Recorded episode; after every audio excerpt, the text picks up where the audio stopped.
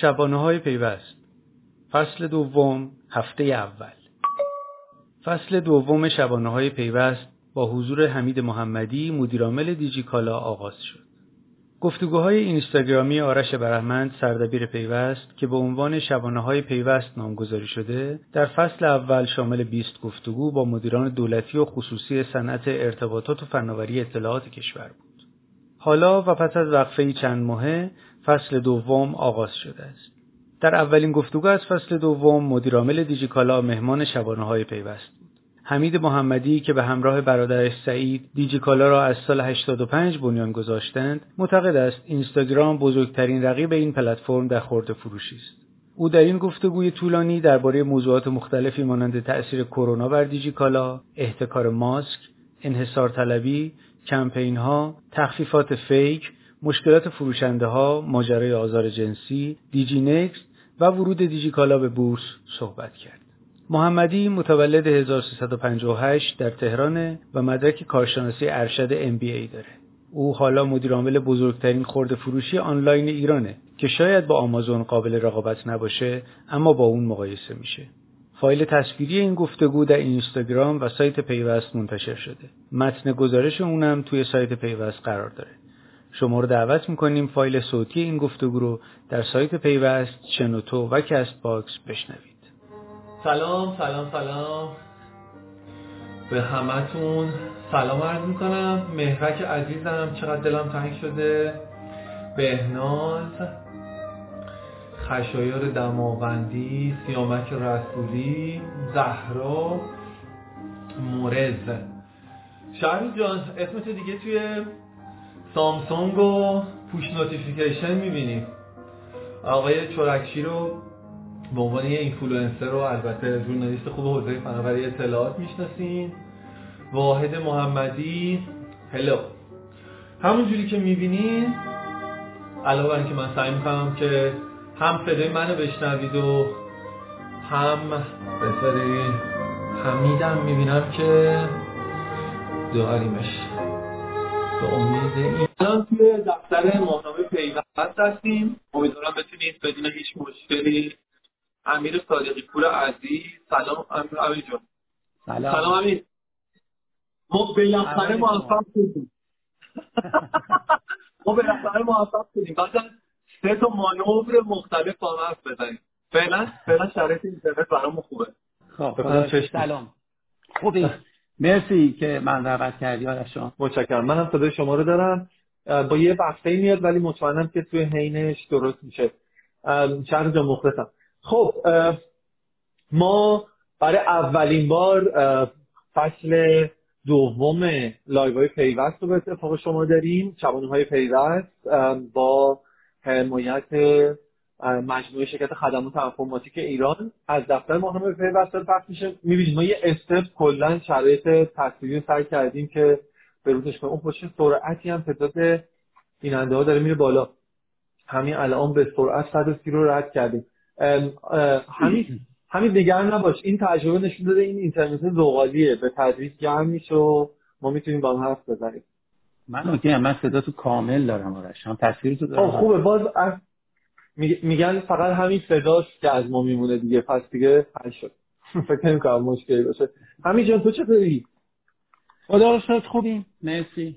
تو خوبی؟ خونه ای یا دفتر؟ آره من خونم دیگه قاعدتا ساعت نه نیمه شب. آره خونه. قدیما اینجوری نبود. قدیما اینجوری نبود. من یادمه. ما ما دفعه راست الان عیالواری و داشتن یه فرزند کوچیک توی خونه خب طبیعتا انگیزه شده. ولی فکر کنم اتفاقا یاد گذشته افتادم. همین دفعه اولی که ما دیدیم این تازه از دوربین یعنی از فروش دوربین دیجیتال رفته بود روی پرینتر و اینا. اون موقع همه می‌گفتن موفق نشید من مشتاق مهرک و اینا. اون موقع عکس ارتباط بودیم. اومدیم دفترتون. فکر می‌کنم خیابون سعدی بود. آره؟ اگه درست یادم باشه. آره سعدی بود. خیابون سعدی بود به اتفاق سپیده نیشخواه اومدیم پیشتون و بعد ما اولین بار شما دوتا رو دیدیم که واقعا میرور همدیگه بودیم. یعنی دو تا پیرن بنفش پوشیده بودیم و کنار همدیگه توی اتاق نشسته بودیم. خیلی یعنی اون موقع برای اولین بار به مفهوم اینکه چقدر می‌تونن یه جفت قلو تاریخ تجارت الکترونیک ایران رو متحول کنن پی بردیم. آره آره تو دارم. آره یادم میاد. خیلی یادم نمیادش که راجع چه موضوعی ما هم دیگر رو دیدیم ولی یادم میادش که دفتر سعدی بودش.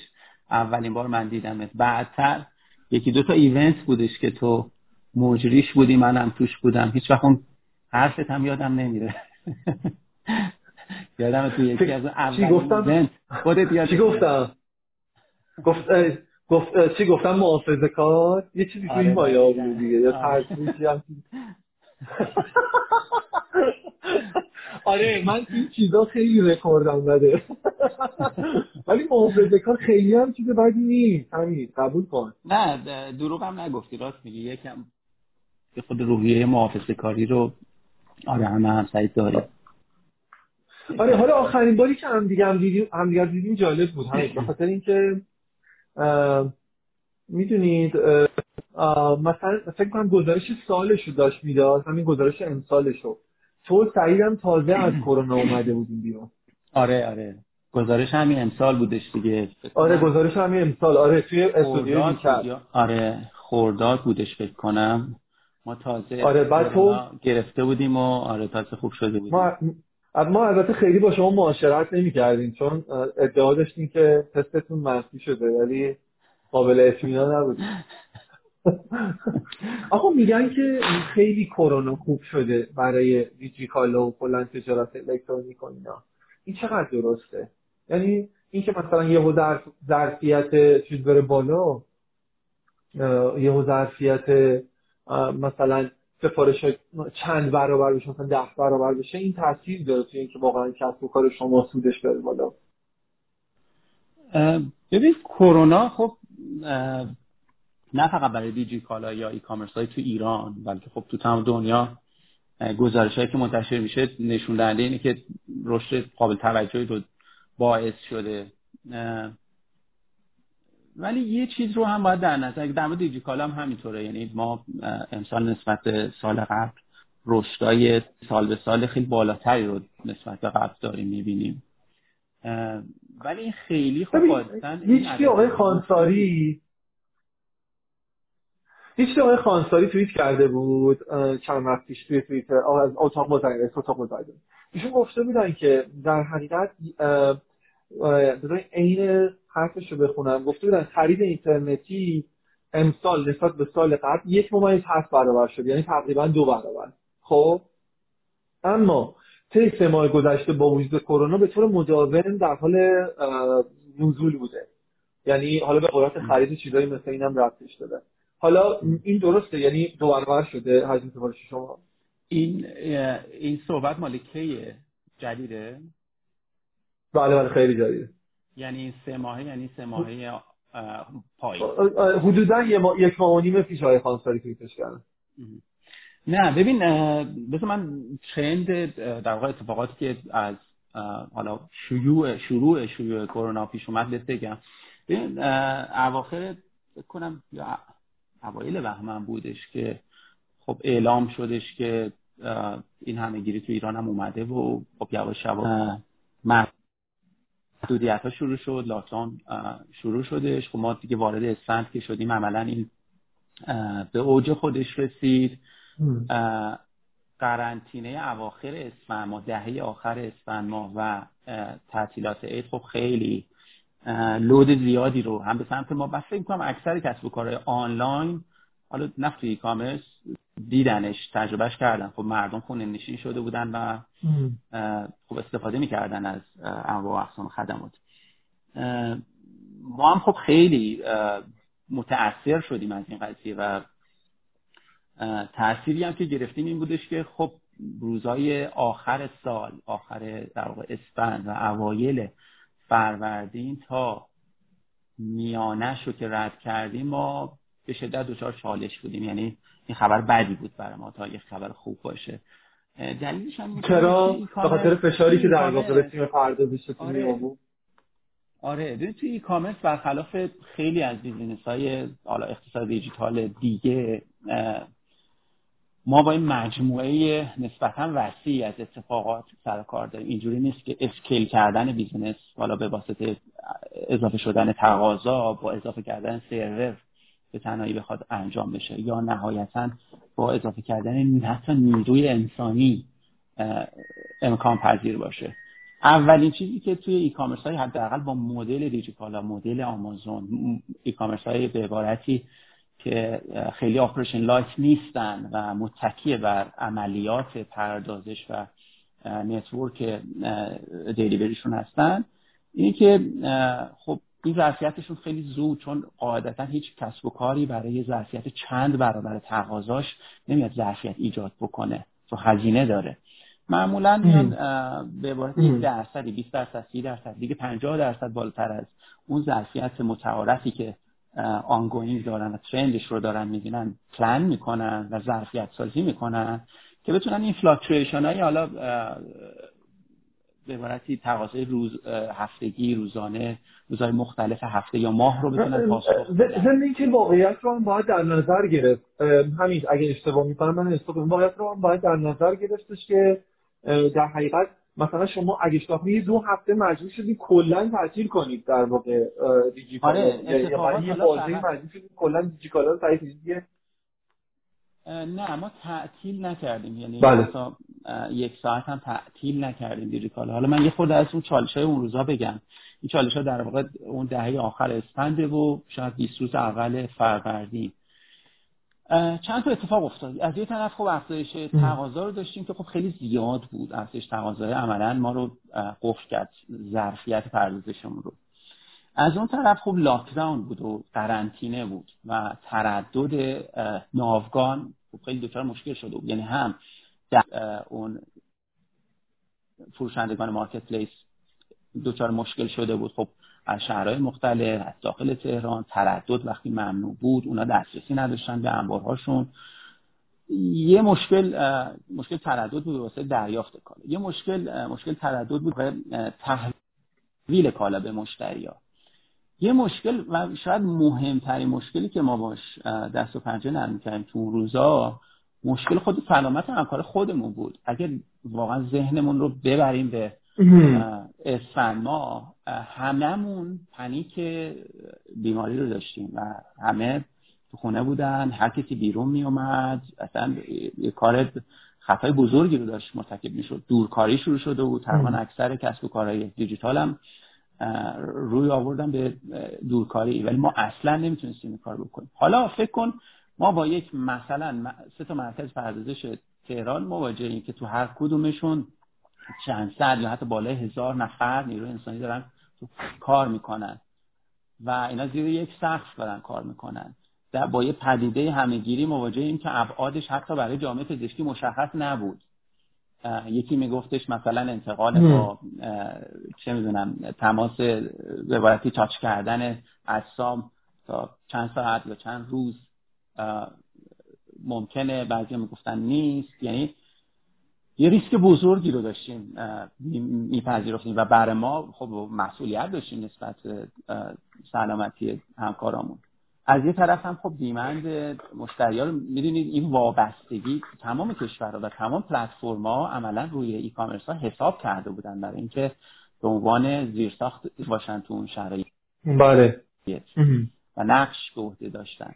این چالش خیلی بزرگی بود اون روزا برامون. و ما حتی تا سی درصد نیروی انسانی عملیاتیمون رو هم از دست دادیم. خب کسانی بودن که یا مشکل سلامتی داشتن که مشکل زمینه ای داشتن خب به حال به صلاح نبود بیان یا علائمی رو داشتن خب به صلاح ما ما در واقع ازشون می‌خواستیم نیان یا مبتلا می‌شدن لازم بودش که استراحت بکنن یا خانواده هاشون حتی بعضا اجازه نمی‌دادن که سر کار برن. یعنی ما از یه طرف ظرفیت در به واسطه کم شدن نیروی انسانی ظرفیتمون کاهش پیدا کرد. از یه طرف قرنطینه به شدت مختل کردیم نتورک لوجستیکی رو.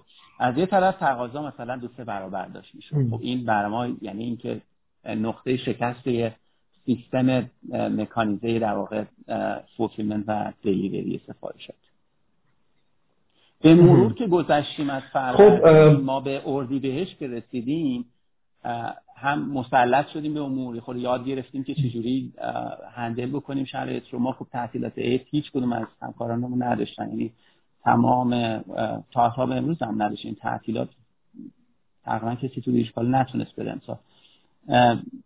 یاد گرفتیم که خب چجوری برنامه‌ریزی بکنیم چجوری ریسورس ما توی فروردین خب ما هزار نفر جذب نیرو کردیم. آرش اینم برامون تجربه خیلی چیزی بود. عجیبی بود. هزار نفر.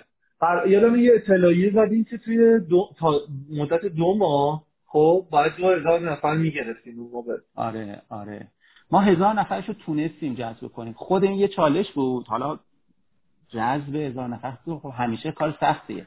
چجوری مصاحبه کنی چجوری مصاحبه کنی کجا مصاحبه کنی اینا واقعا چالش های بزرگی بودش. ولی دیگه از بهش که وارد بهش شدیم دیگه عملا بالانس بین عرض و تقاضا برقرار بودش و دیگه یواش یواش تو خورداد ما یه خورده ما کاهش اون شیب افزایشی دیمن تقاضا توی خورداد دیگه چیز شد. خب خب پس درست گفته دیگه. آقای آقای خانساری درست گفته گفته که الان تو این سه ماه اخیر کم شده به صورت مداوم. رشدش کم شده. یعنی به عبارتی ما نان استاپ در تمام ماهای سال تا اونجا که می‌دونم ما رشد رو شاهد بودیم نسبت به ماه قبلا اینجوری و بخوام مثلا دو تا عدد بهت بگم. ما بگو. آره. مثلا مبلغ فروش هشت ماهه اول یعنی تا آخر آبان ماه مبلغ خالص فروشمون توی هشت ماه اول 99 که کامل توی دوره در واقع کرونا میگنجه نسبت به یه یر نسبت به هشت ماهه اول سال قبل مثلا 160 درصد افزایش افزایش داشته و تعدادی هم تعداد کالای فروخته شدن 150 درصد 149 درصد افزایش داشته. یعنی اون عدد یک و هفت برابر شدنه در واقع شاید برای ما که درسترش اینه که بگیم 170 درصد رشد یعنی دو برابر. خیلی خوب پس در واقع میشه گفتش که تا حدودی به چالشش فارغ اومدیم تونستیم به یه ثباتی برسید توی ماجرا. همینجا بذار یه خورده کامنت ها رو نگاه کنیم. حالا یه که گفتن کامنت ها رو ببین نه بخاطر که با کامنت ها مشکل داشته باشن به خاطر اینکه گفتن که در واقع کامنت ها احتمالا سنگین می‌کنه و باعثش که نتونن چهره دیوای شما رو هم ببینن. به خاطر همین دیگه درخواست دادن. نیلوفر گفته در شرایط کرونا مدد وجود شرکت مثل دیجی کالا مشخص شد. همایون گفته آقا یه دوره بذارید ما از تجربتون استفاده کنیم. فکر کنم یه دوره هایی گذاشته بودی برای MBA و اینا نداشته بودی؟ نمی‌رفتی؟ MBA نه. نه. ما یه آکادمی داریم. یه سری دوره هم توی دیجیکال مکس برگزار میشه. یه سری workshop هم بچه ها میرن یعنی تیمای والا function های مختلف میرن. نه بهش به شکل آکادمیک نه هیچ وقت نکردیم. واقعا دوست داریم این کار بکنیم. اگه واقعا از پس زمان و انرژیش بتونیم بر بیایم حتما همه جوره در خدمت هستیم. خب بعد گفته که MRK یعنی گفته سعی کنید مدیران ارشدتون رو تربیت کنید. چشم. من از طرف شما. این مدیر یعنی الان مبنای بوده که مدیر ارشدتون رو تربیت نکنید بعد گفتن که در مورد گران فروشی و احتکار ماست هم تفتیش هم هر دو ماجرا رو می‌پرسم علی جان. بعد گفت یه چند نفرم اسم داده آقای گفته حتی چند کار هستن. گفتن که این ستاره هم احساس به من اجازه اسمشون نکنم درباره داستان آزار جنسی تو دیجیکالا امیر لطفی پرسیده راجبش حرف می‌زنیم. بعد اینا که میگن به خاطر اینکه زمان زیاد داریم می‌تونیم این چند هم خیلی کپسول بهشون بپردازیم. آقای علی دهقان اگه اشتباه نکنم 65 گفته میشه یک قیمت رو اختصاص بدید فروش ماشین. همین یه مدتی میفروختیم ماشین نه؟ الان که موتور اینا هم آره. آره موتور میفروشیم ولی اون زمانی میفروختیم که فکر کردیم بازار خودرو بازار سالمیه. ولی بعد که فهمیدیم بازار سالمی نیست دیگه ما کشیدیم بیرون. یعنی یعنی دیگه این بازار مثلا گوشی و اینا در مقابل شوخیه. آره. دیگه تو جواب داد. اصلا یک قصه ای داره که حالا مفصل و بعدن بشینیم صحبت بکنیم. آره واقعا هست. فرهاد گفته آقای محمدی افتخار می‌کنیم تو شرکتت مشتیم آقا این فرهاد رو یادداشت کنیم. بعدا یه تغذیه یادداشت بکنیم پاشده نصف شب اومده و تشکر کرده. دانشور علی گفته رقیب بالقوه شما کدوم شرکته؟ ببین این اغلب یه مسئله مطرح میشه. همین حالا به کامنت ها می‌خوره ازت می‌پرسم. مثلا میگم دیجی کالا با تجربه اینکه خب واقعیتش اینه که فکر می‌کنم چه می‌دونم مثلا 90 درصد بازار تجارت الکترونیک خودتون آماره خودتون خیلی فاصله ای از این ماجرا نداشت. هرچند خود سهم تجارت الکترونیک به تجارت ایران خیلی بزرگ نیست ولی سهم شما تو تجارت الکترونیک خیلی به طرز مشخصی و مشهودی غالبه. آیا در حقیقت اصلا شما رقیب برای خودتون متصور هستین؟ آیا این مستاق انحصار به حساب میاد برای دیجیکالا من ابدا فکر نمی کنم همچین وضعیتی هست. من چند تا عدد چند تا آمار بدم. آره. یه شاخصی هست که توسعه یافتگی ای کامرس و یا خورده فروشی آنلاین رو تو کشور باش میسنجن و اون ایتیل به ریتیله یعنی خورده فروشی آنلاین الکترونیکی به خورده کل سایز خورده فروشی کشور. e-tail به retail توی ایران آمار مستندی در موردش نیست ولی ما خیلی از گزارشات از بانک مرکزی شاپرک مرکز توسعه تجارت الکترونیک آمارای خودمون تحقیقات خودمون روی در واقع رقبا رو همه رو کنار هم گذاشتیم. خیلی خیلی تحقیق مفصلیه و فکر کنم شاید قابل اتکاترین آماری که ما ما تا حالا دیدیم نتیجه همین در واقع تحقیق هست به ما میگه که ماکسیموم ما دو درصد در واقع این شاخص e-tail به retail تو ایران ماکسیموم دو درصده. از این دو درصد حدود یک درصدش حالا اینجا یه فرضه تخمینه. که روی social media روی روی اینستاگرام عمدتا و البته تلگرام داره اتفاق میفته. خب ده ها هزار فکر کنم 120 هزار آماری که من از اتحادیه کسب و کار مجازی گرفتم 120 هزار تا page در واقع کسب و کاری روی اینستاگرام تخمین زده شده بود. خب سایز بزرگی رو داره ولی خب خیلی توضیح شده و به عبارتی فراگمنتد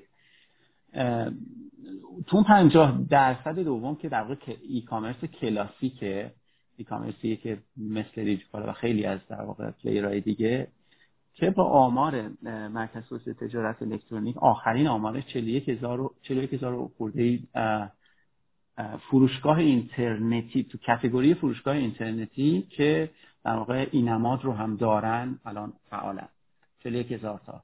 من فکر کنم این یک رکورد جهانیه برای تعداد کسب و کارهای به فروشگاه مثل مثل رکورد ما توی صنوف. یعنی ما by by far رتبه یک در واقع تعداد واحد های صنفی رو داره.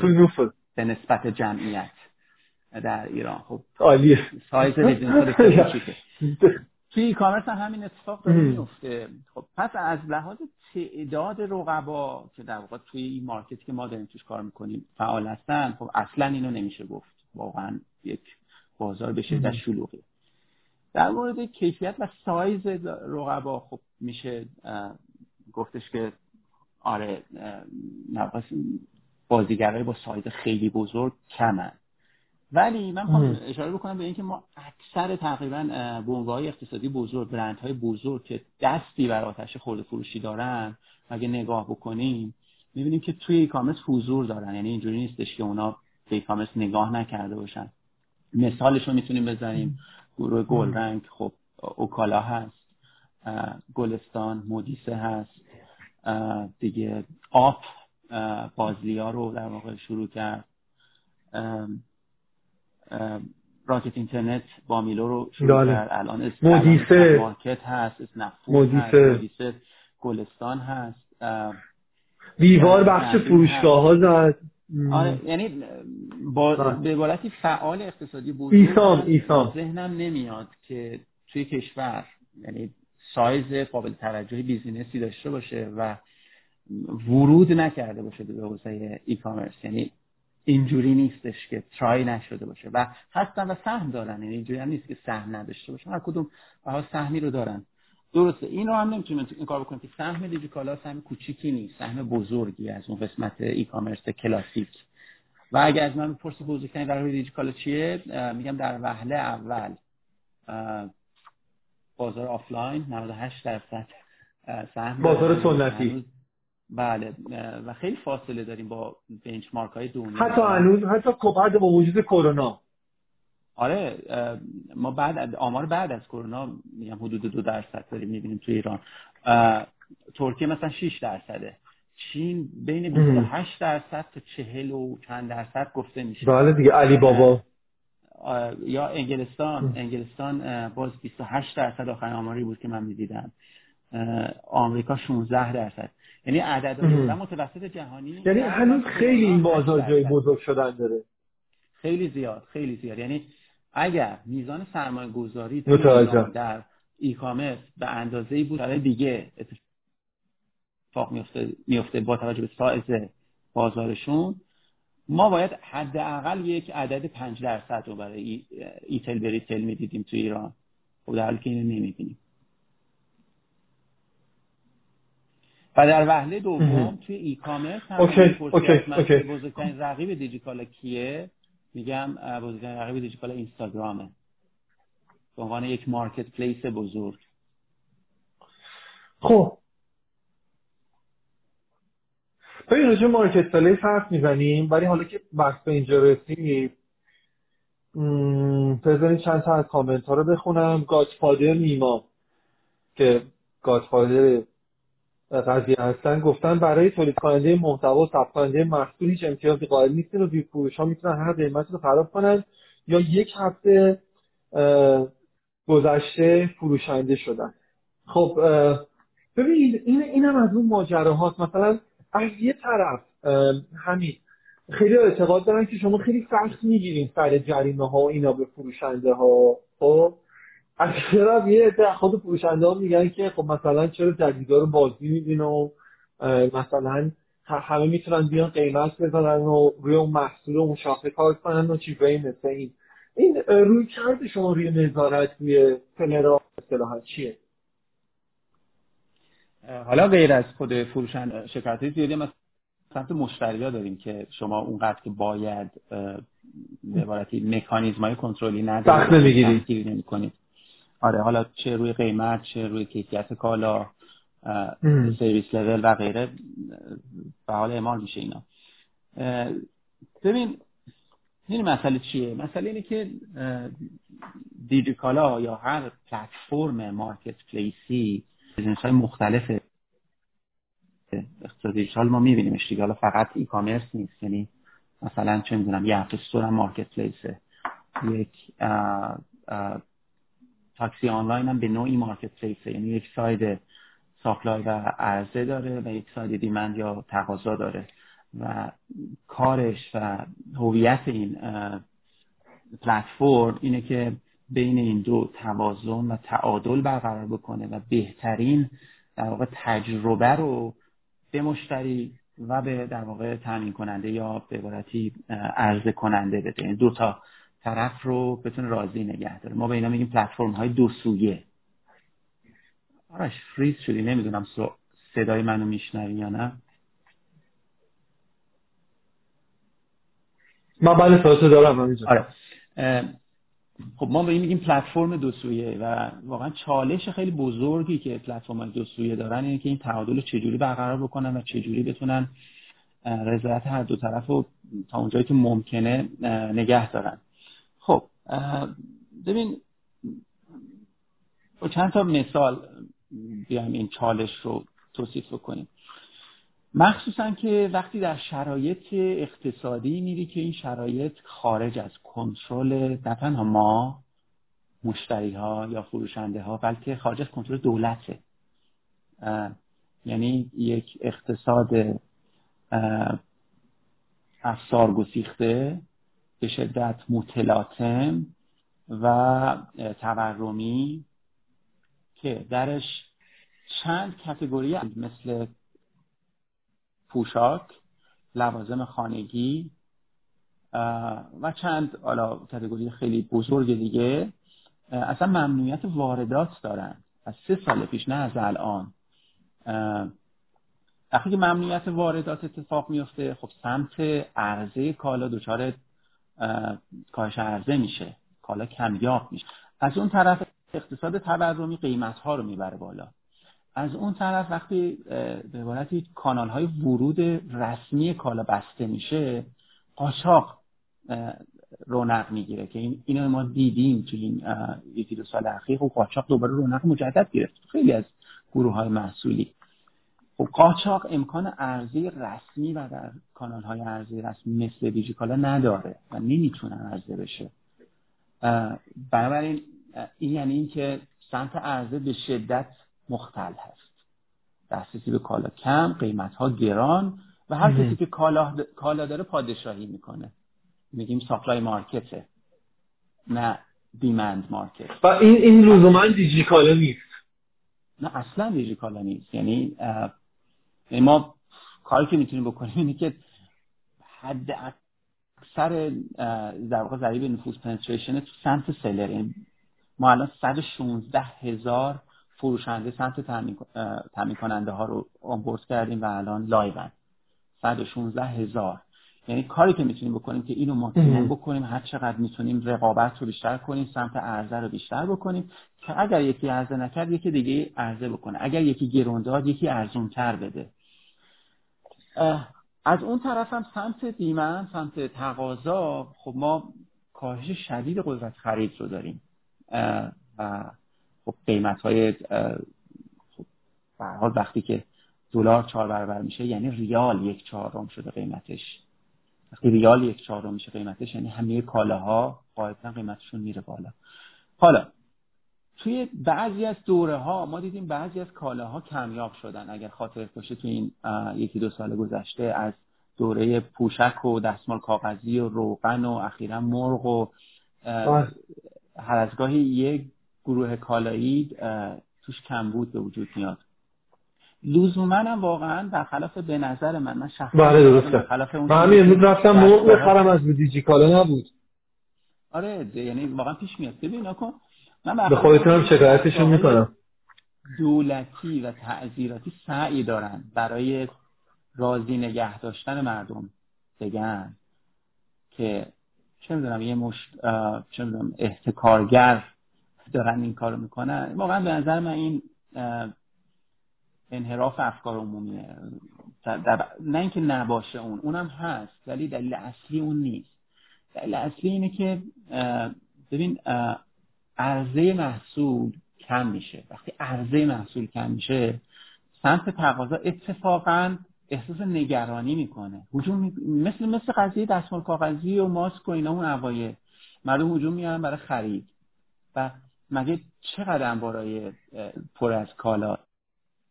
خیلی زود کالا تموم میشه. خب حالا تو این شرایطی که کمبود کالا هست ما چه کار می‌تونیم بکنیم؟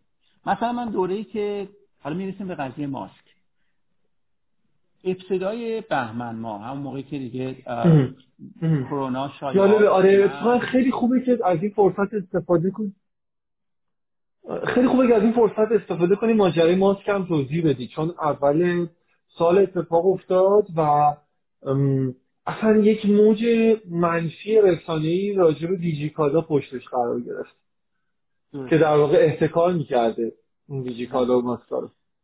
ببین این اتفاقی برای ماسک افتاد تقریبا می‌تونست برای تمام گروه های کالایی که دچار این مشکل شدن بیفته یعنی مثل دستمال کاغذی یا مرغ همین الان مرغ می‌تونه اتفاق بیفته حالا اتفاق چی بود ببین خبر بله. همهگیری کرونا منتشر شد گفته شد که راه جلوگیری ازش استفاده از ماسک من و شمایی که من تا حالا تا قبل از کرونا تو به عمرم سابقه زدن یک ماسک رو در عمرم نداشتم. حتی یک عدد ماسک در عمرم نخریدم. فکر کنم خب اکثر مردم هم همینجور بودن. حالا مگر اونایی که مشکل ریوی و حساسیت خاصی داشتن. تصور بکن که در عرض چند هفته همه این مردم میان ماسک بخرن نه یک عدد دو عدد یا یک بسته برای مصرف بلکه برای اینکه توی این دوره نسبتا طولانی بتونن ازش عبور بکنن و نگرانی از کم بودن. و خب مسلما موجودی ماسک خب تموم میشه باید تولید بشه. تولید خب زمان بره خب نه خط تولید هست نه هیچ چیزی نه وارداتش امکان پذیر هست. همه کشورها درگیرن. خب چه اتفاقی میفته؟ عرضه کم میشه. از اون طرف تقاضا زیاده. مسلما چه اتفاق میفته؟ خب حالا ما دو, دو تا کار می‌تونیم بکنیم. می‌تونستیم فروش گروه محصولی ماسک رو متوقف بکنیم. یعنی اجازه ندیم هیچ فروشنده ای در دیجیکالا به قیمتی که این یه یه که به قول خودتون با مکانیزم بازار عرضه بشه. بله. حالا در چارچوب قوانین و قوانین یا به عبارتی محدودیت های تعذیراتی بگیم که وجود نداشت اولش. که اولش وجود نداشت. بله. باشین محدودیت های اعمال شد و اعلام شد. می‌تونستیم عرضه نکنیم. خب به این خطر بزرگتری بود. چرا؟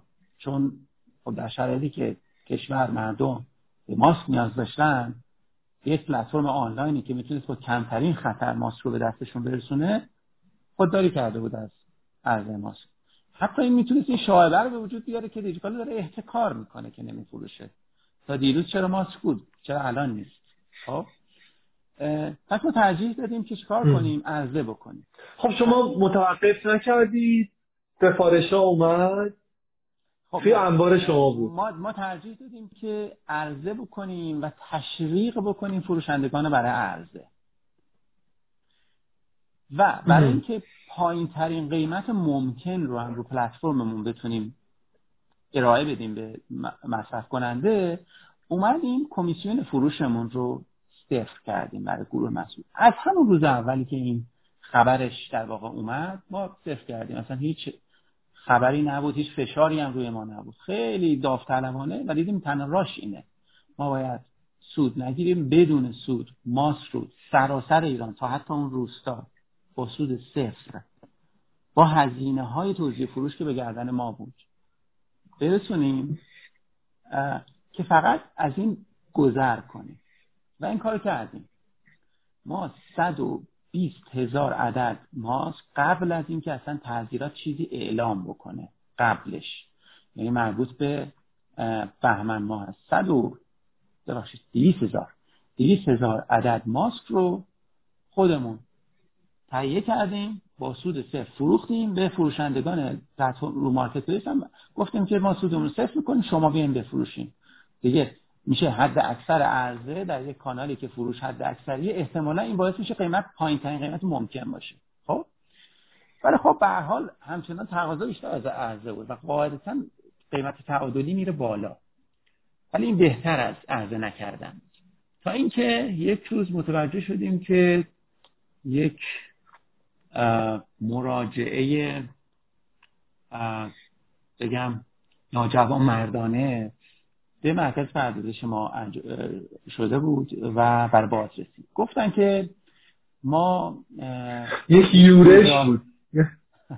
آره حالا یه روز ایشالله فیلم های اون دوربین های مدار بسته رو بتونیم یه روزی منتشر کنیم. که با چه عملیاتی؟ آره واقعا. یه متوجه شدیم ساعت ده صبح که آره یه بازرسی داره اتفاق میفته. خب بازرسی زیاد می‌شد از مرکز پردازش شما و اصولا ما هم خیلی welcoming هستیم نسبت به بازرسی و فکر کنیم خوبه یه business شفاف خوبه که دراش باز باشه برای بازرسی. ما خب به حال طبق معمول گفتن که آره یه گزارشی رسیده به ما که شما در این مرکز 5 میلیون ماس رو اتکار کردیم. همونجا به جلوی در به حالا چرا سطح گفتم. اونا گفتن هنوز چی نشده. آره نه این صحت نداره. گفتن شما این چند روز قبلش هم به عبارتی دستور عمل جدید اومده بود که فروش ماسک رو ممنوع کردن اگه خاطرت باشه. حتی از سطح داروخونه ها حالا برای کنترل یادم که به نظر تصمیم درستی نبود. حالا این نظر شخصی من ما هم خب اونو که شنیدیم دیگه فروش ماسک رو متوقف کردیم دیگه خریدش هم متوقف کردیم و تمام موجودی کالامون هم در در واقع سفارشاتی که دریافت کرده بودیم که تمام موجودی کالامون هم 34 هزار عدد ماسک بود. نبسته عدد ماسک خب عدد زیادی نیست. ما اون روزا گفتم تو چند روز همون چند روز 200 هزار عدد ماسک رو فروختیم. 34 هزار عدد شاید سفارش دو یا سه روز ما بود. خب ما همه کسایی هم که دیجیتال سفارش میدن می‌دونن که سفارشات همراه با کالاهای دیگه است و کالاهای دیگه ممکنه مشمول لیتان یا بازه ارسال بشه و سفارشات با تاخیر دو سه یا چهار روزه بعضا بسته به کالایی که خریده میشه به دست مشتری برسه.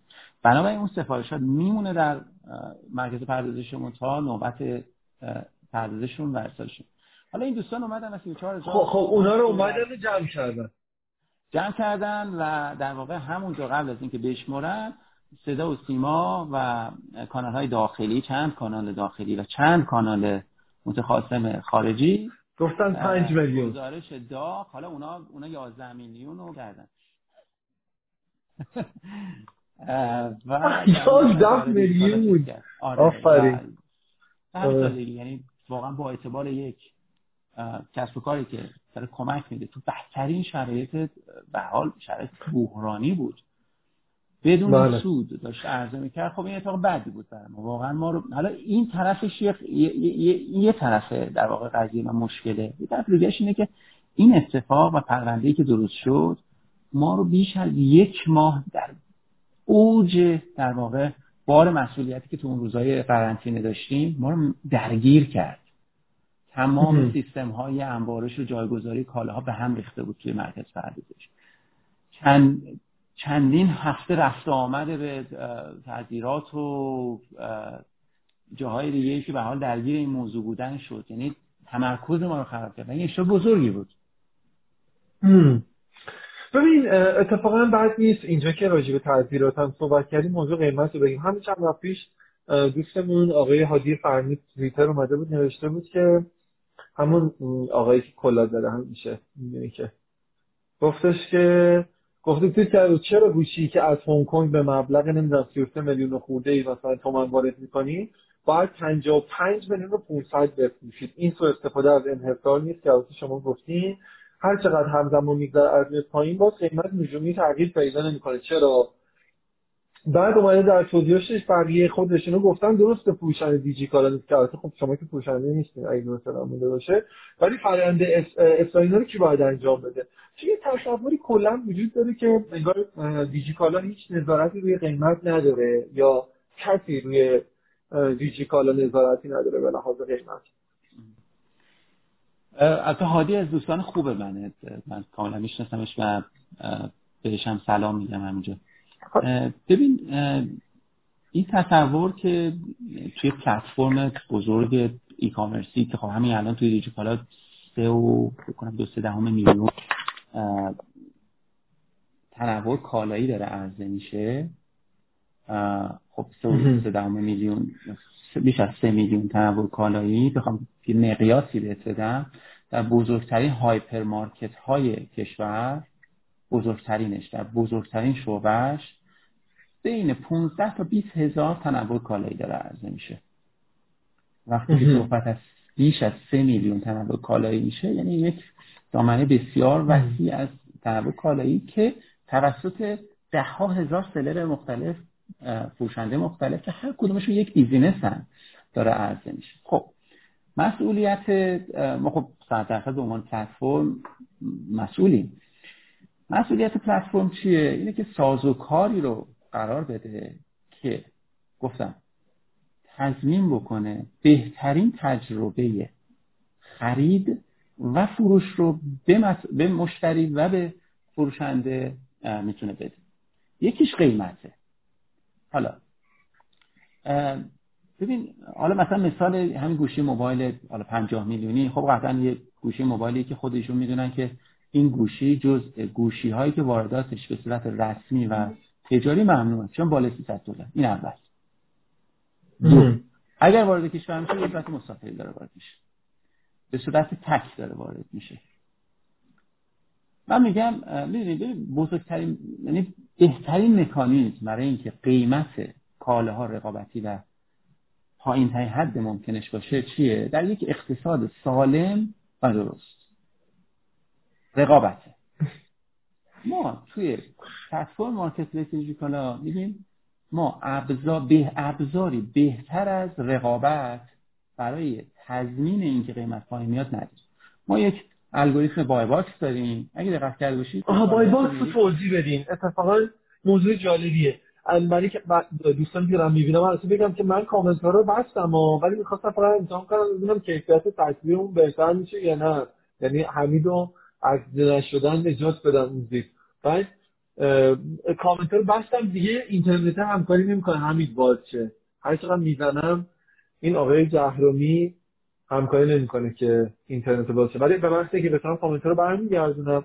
ولی ببین مثلا بایباس اون شرکت و قیمتی که شما خودتون پیشنهاد میدین که با عنوان گزینه پیشورز برای خرید. این مکانیزم چه تأثیری که کنترل بازار چجوری اینا رو انتخاب می‌کنه؟ هر کی بیشتر پوینتاژ بگیره ما قیمت رو ما پیشنهاد نمیدیم. یا کن یک بازاره.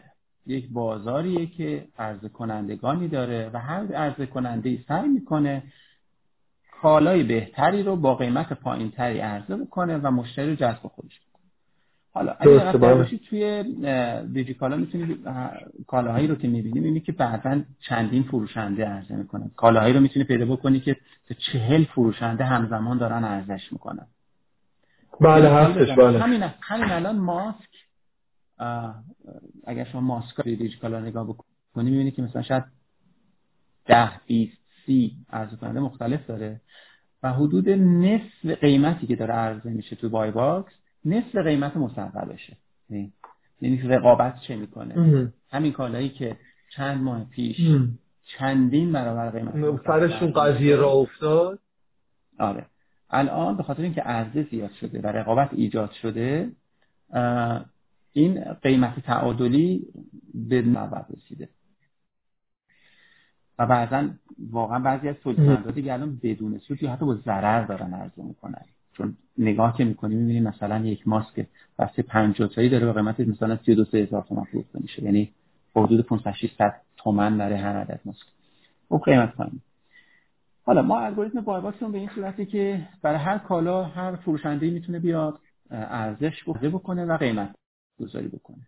بر مبنای یک فاکتور قیمته. یعنی هر کسی که با قیمت پایین تر عرضه بکنه و ضمنا با وزن متناسب در این الگوریتم به عبارتی امتیاز عملکرد اون فروشنده بهتر باشه. یعنی مقدار مرجوعی کمتری داشته باشه نرخ کنسل کردن سفارشاتش کمتر باشه و امتیاز در واقع داده شده به کیفیت محصول توسط مشتریایی که اون کالا خریدن به اون فروشنده بیشترین عدد بشه. هر کدوم از اینا یک وزن داده شده در کنار قیمت. و همینطور ببخشید و همینطور یک پارامتر دیگه مدت زمان تامین و ارسال کالاست. خب یک کسی یک فروشنده ممکنه کالاش رو در انبار دیجیکالا آماده ارسال بکنه. خب این یک امتیاز بیشتری می‌گیره. ما تشویق می‌کنیم که فروشنده ها از فضای انبارش دیجیکالا استفاده بکنن و هم بتونن دیگه نرخ کنسلیش به صفر می‌رسه. با سریع ترین زمان ممکن به دست مشتری می‌رسه. حالا یه, یه فروشنده ممکن بازه یک روزه یا دو روزه یا سه روزه قرار بده. این الگوریتم تضمین می‌کنه که پایین ترین قیمت و همزمان بهترین کیفیت خدمات رو اون سلری که اون فروشنده ای که دکمه ثبت خرید به اون اختصاص پیدا کرده رو داره. این مکانیزمیه که بر اساس ما می‌تونیم قیمت رو کنترل کنیم. یعنی به زد و بند بین خودتون بستگی نداره.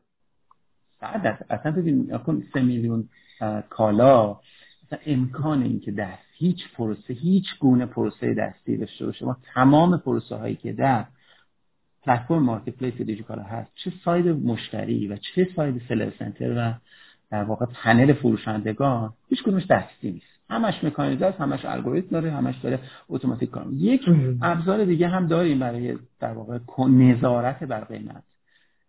اون جایی که رقابت هست ما فکر کنیم رقابت بهترین ابزار برای کاهش قیمت.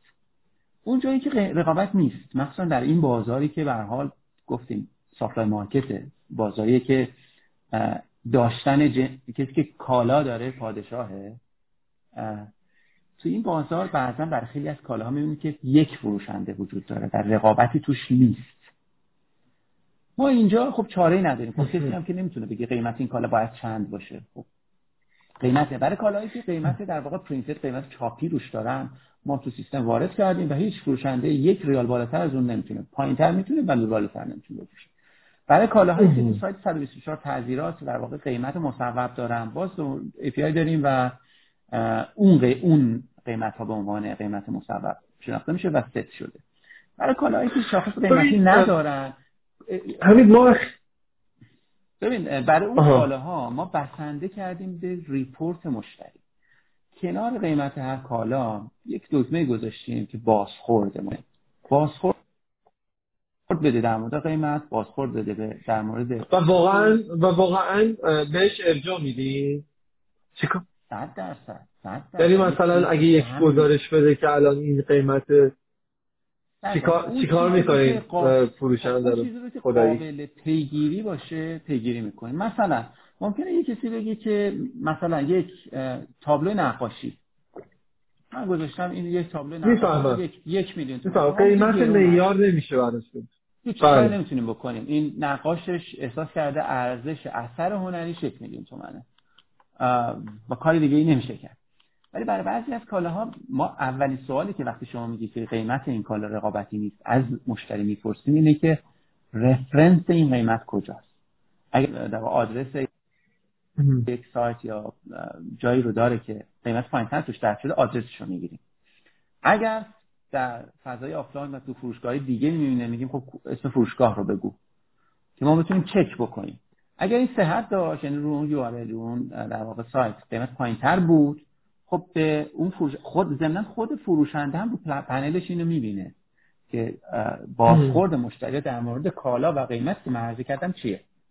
حالا فقط هم این مثلا در مورد محتوا ممکنه بازخورد بیاد. مثلا من گفتم که این ویژگی این محصول اینه ولی در واقع این ویژگی رو نداره.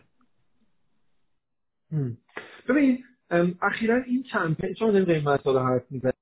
کمپین 9999 بود. آره اگه اشتباه 4 تا 9 بود.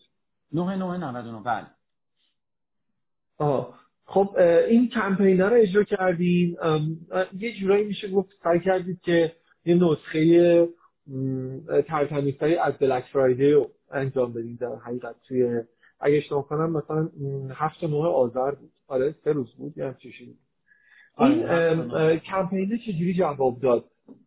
همین به آمار میگی راجبش. آره آره کمپین 9999 بود که آره همچی گفتی از هفتم تا نهم آذر ماه بود سه روز بود.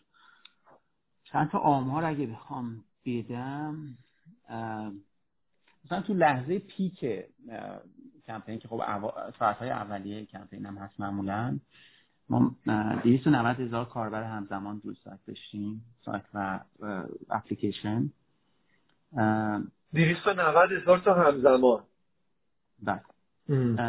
خب, خب. رکورد در واقع پیک کاربر همزمان ما بود تو طول تاریخمون.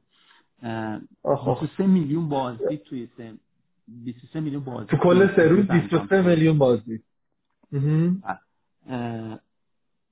تعداد کل کالای فروخته شده توی سه روز سه و چهارده میلیون بود. سه و سه روز تقریبا بیشتر. یعنی روزی یک و یک میلیون فروختیم تقریبا. آره حالا میانگینش. آره یه روزش کنم به یک و شیش هفته میلیون رسید. چند تا مشتری اینا رو خریدن؟ تو خیلیش احتمالا کالاهای کوچیک بود. 514 هزار نفر یونیک کسایی بودن که خرید کردن تو این سه روز. بچه ها این سه ممیز چهار میلیون و 514 هزار نفر خریدن. دیگه خواهیتون حساب کنید چقدر پول دارن مردم. در متوسط آره حدودا نفر 6 و نیم عدد کالا خریدن. خب فروش آره. کسب و کارا چجوری بوده؟ متوسط فروشنده های فعالی که بودن تو این سه روز 17 میلیون تومن بوده تو این سه روز. متوسطش. خب فروشنده داشتیم که بالای میلیارد فروخته. خب فروشنده داشتیم که خب چند خیلی کم فروخته. این میانگینش 17 میلیون بوده و اینم جالبه بگم. متوسط تخفیفی که هر تو هر سفارش اعمال شده 143 هزار تومن بوده. 143 هزار تومن به طور متوسط روی هر کدوم از خریدها خریدها تخفیف اعلام شده. درسته؟ آره. خب خب همین همینجا صف کن. همیشه شما وقتی کمپین دارین و تخفیف می‌ذارین و اینا خودت دیدی دیگه. یک تعداد زیادی از دوستان توی تویتر میاد یه سری اسکرین شات می‌ذارن که مثلا این قابلمه قبلا مثلا انقدر بوده گرونش کردن بعد دوباره تخفیف دادن که الان مثلا شما حال کنید که مثلا این قابلمه رو خریدین و اینجور چیزا اینا. این چقدر جدیه؟ یعنی چقدر واقعا می‌تونه شیطونی خود دیجیکالا یا تلرا باشه؟ که حس تخفیف رو ایجاد کنن توی حس حراج ایجاد کنن؟ ببین این انتقاد هم درست هم بعضی وقتا نادرست. درست اون بخشی که خب به حال گفتم این کمپین ها با مشارکت بالای 100 هزار سلر فروشنده که رو پلتفرم هستن.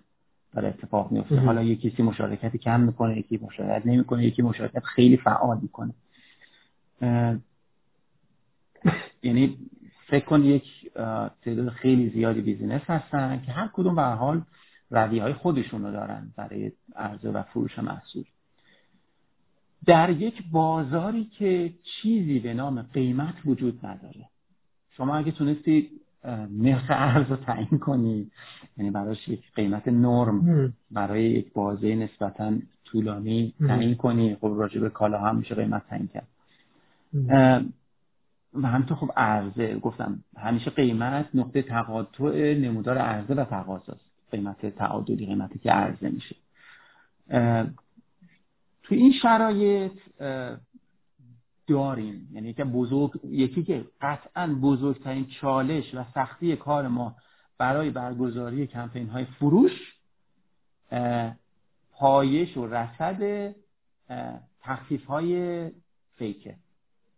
یعنی شاید باورت نشه. از روزهای قبل هفته های قبل فقط در مورد ست کردن policy های جدیدی که بتونه جلوی اینا رو بگیره. ما تمام گروه leadership قشنگ دو policy ـه یعنی ببین تمام گروه تیم راهبری دیجیکالا بالاترین ارشدترین آدمای دیجیکالا including من و سعید چندین جلسه طولانی جنگ و دعوا که بهترین راه یا ایده ای که می‌تونیم کم بکنیم این ریسک رو چیه؟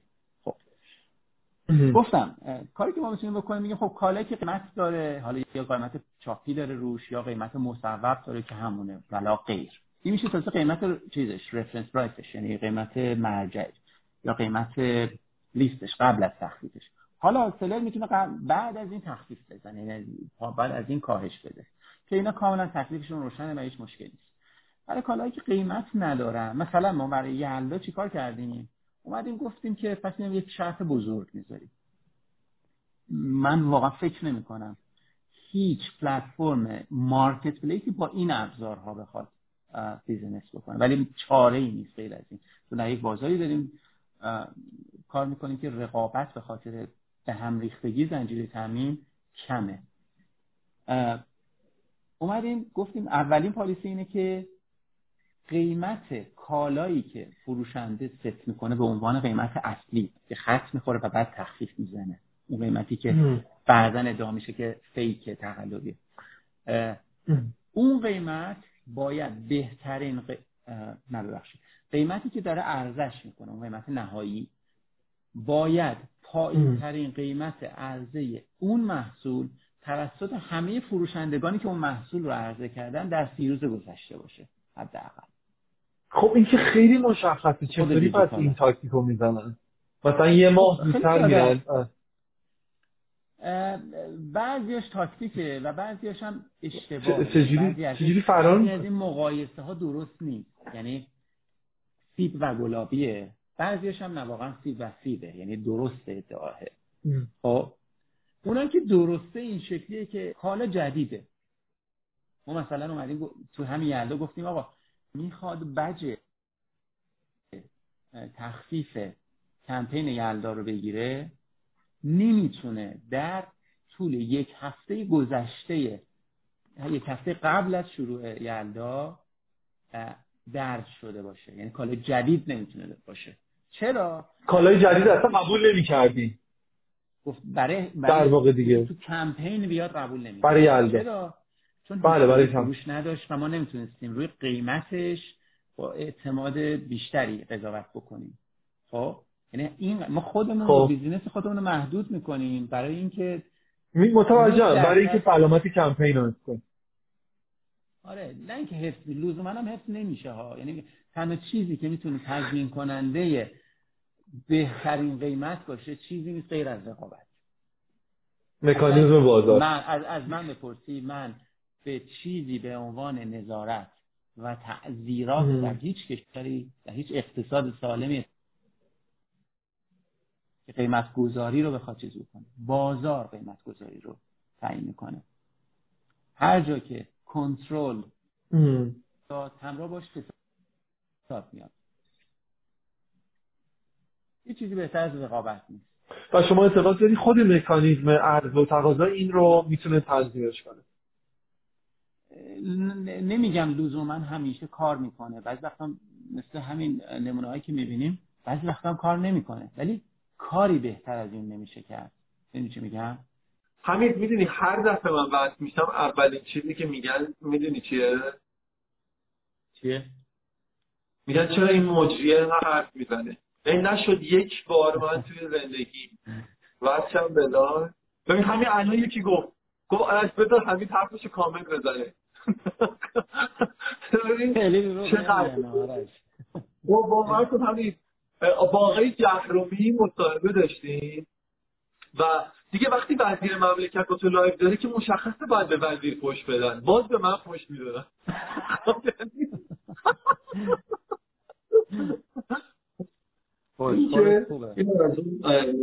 آقای توتی گفتن سال ما بود سال تخصصی نمیشه کامپوشنگ سال تخصصی از خیلی محترم هستی که ممنونم که متشکرم. آقای پانی شما سالاتو بپرس. راجع کمیسیونا رسیده بودیم. ببین میشه دوستی توضیح می‌دادی. من ازت پرسیدم که یکی اصلا توییت کردم شما کمیسیون 25 درصد داریم. حالا که آقای توتی راجع به ماجرای چیز پرسیدن فروشنده ها. آیا اینجوریه؟ یعنی همچین حاشیه بالایی دارید شما توی ماجرا؟ چه کمیسیونی میگه ببین من تا که من می‌دونم ما کمیسیون 25 درصد نداریم ماکسیموم کمیسیون دیجیکالا روی گروه های محصولی مختلف متفاوته. به خیلی چیزا بستگی داره. اینکه مثلا یه گروه کالایی که خیلی رقابتی کالا قیمتش بالاست و مارجینا اصولا کمه مثل گروه گوشی موبایل مثل لفشا ما با کمیسیون دو سه درصد مواجه هستیم. دو یا سه درصد. حدودا. توی گروه های محصولی بله. یه گروه های محصولی مثل پوشاک یا درسته. پوشاک رو الان زدن 15 درصد یکی. 15 درصد دقیقا. اینا جزء بالاترین نوع کمیسیون ما تو گروه های محصولی خیلی تیل اصطلاحا. یعنی بس ما کمیسیون 25 درصد نداریم. حالا اصلا چرا کمیسیون می‌گیریم چرا پوشاک باید به طرز خاصی بالاتر بشه همین؟ ببین چند دلیل؟ یکی که اصولا تو اون گروه محصولی ها حاشیه سود بیزینس بالاتره. چرا بالاتره؟ چون ما میگن مثلا هم این کالا کالای لانگ سیله. کالاهایی هستن که اینجوری نیستش که شما یک کامیون از یک محصول بیاری و با یک حاشیه سود کم در یک مدت زمان کم بفروشی و همون سود کم کفایت بکنه. این کالا کالایی هستن که مدت زمان زیادی در زنجیره در واقع عرضه میمونه. معمولا کشفلوی زیادی رو درگیر می‌کنه. و فروشش برای اینکه اقتصادی باشه باید با مارجینای بالا باشه.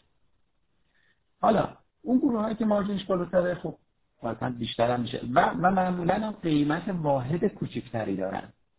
یعنی مثلا یه ماژیکی که نمی‌دونم من واقعا نمی‌دونم کمیسیون چقدر ولی یه ماژیکی که ده درصد کمیسیون داره خب خود خود این ماژیک ده هزار تومنه. ده درصد یعنی هزار تومن یعنی کل عملیات سفارشگیری و رسوندن کالا به دست مشتری خب برای هزار تومن خب خیلی عدد کوچیکیه دیگه. هر هر چند که ده درصده.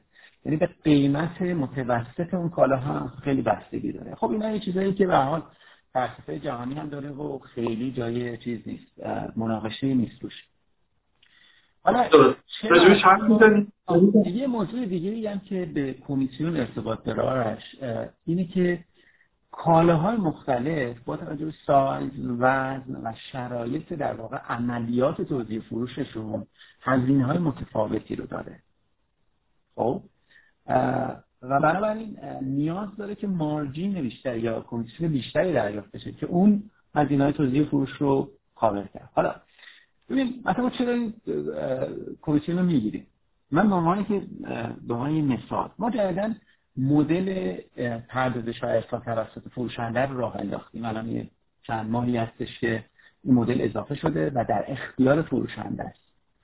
فکر می‌کنی اگر یک فروشنده سفارشی رو دریافت بکنه از یکی کالا که خودش پردازش و ارسال بکنه به دست مشتری که هزینهش رو هم خودش اعمال می‌کنه تو پنل فروشندگی خودش که چقدر می‌خواد بابت پردازش و ارسال کالا دریافت بکنه. خب یعنی نه به ما می‌رسه یعنی خودش از مشتری در واقع دریافت می‌کنه. الان برای برای سلرانی که مستقیم میفرستن فکر کردین؟ درست میگم؟ دقیقا. یعنی ما مثلا کمیسیونی دریافت می‌کنیم. این چرا؟ چون هزینه عملیاتی داخلانی نداریم. یعنی حتی هم یه جورایی داریم سوبسید میدیم روی این نوع برای بزرگتر کردن این نوع از چیز پردازش ارسال. برای اگر جایی می‌بینی که کمیسیونی وجود داره قسمت عمده کمیسیون صرف هزینه. توجه حالا صادق گفته که آقای جمشیدیان با افزایش با ارزش دو هزینه پوشک میشه 18 درصد برای توضیح که داد همین آقای حسین امتیاز چندین بار گفته پس 32 درصد چیه؟ بقیه دوستانم نگفتن از پوشاک بالاتر عددی هست. فکر نمی‌کنم 32 درصد داشته 32 درصدی؟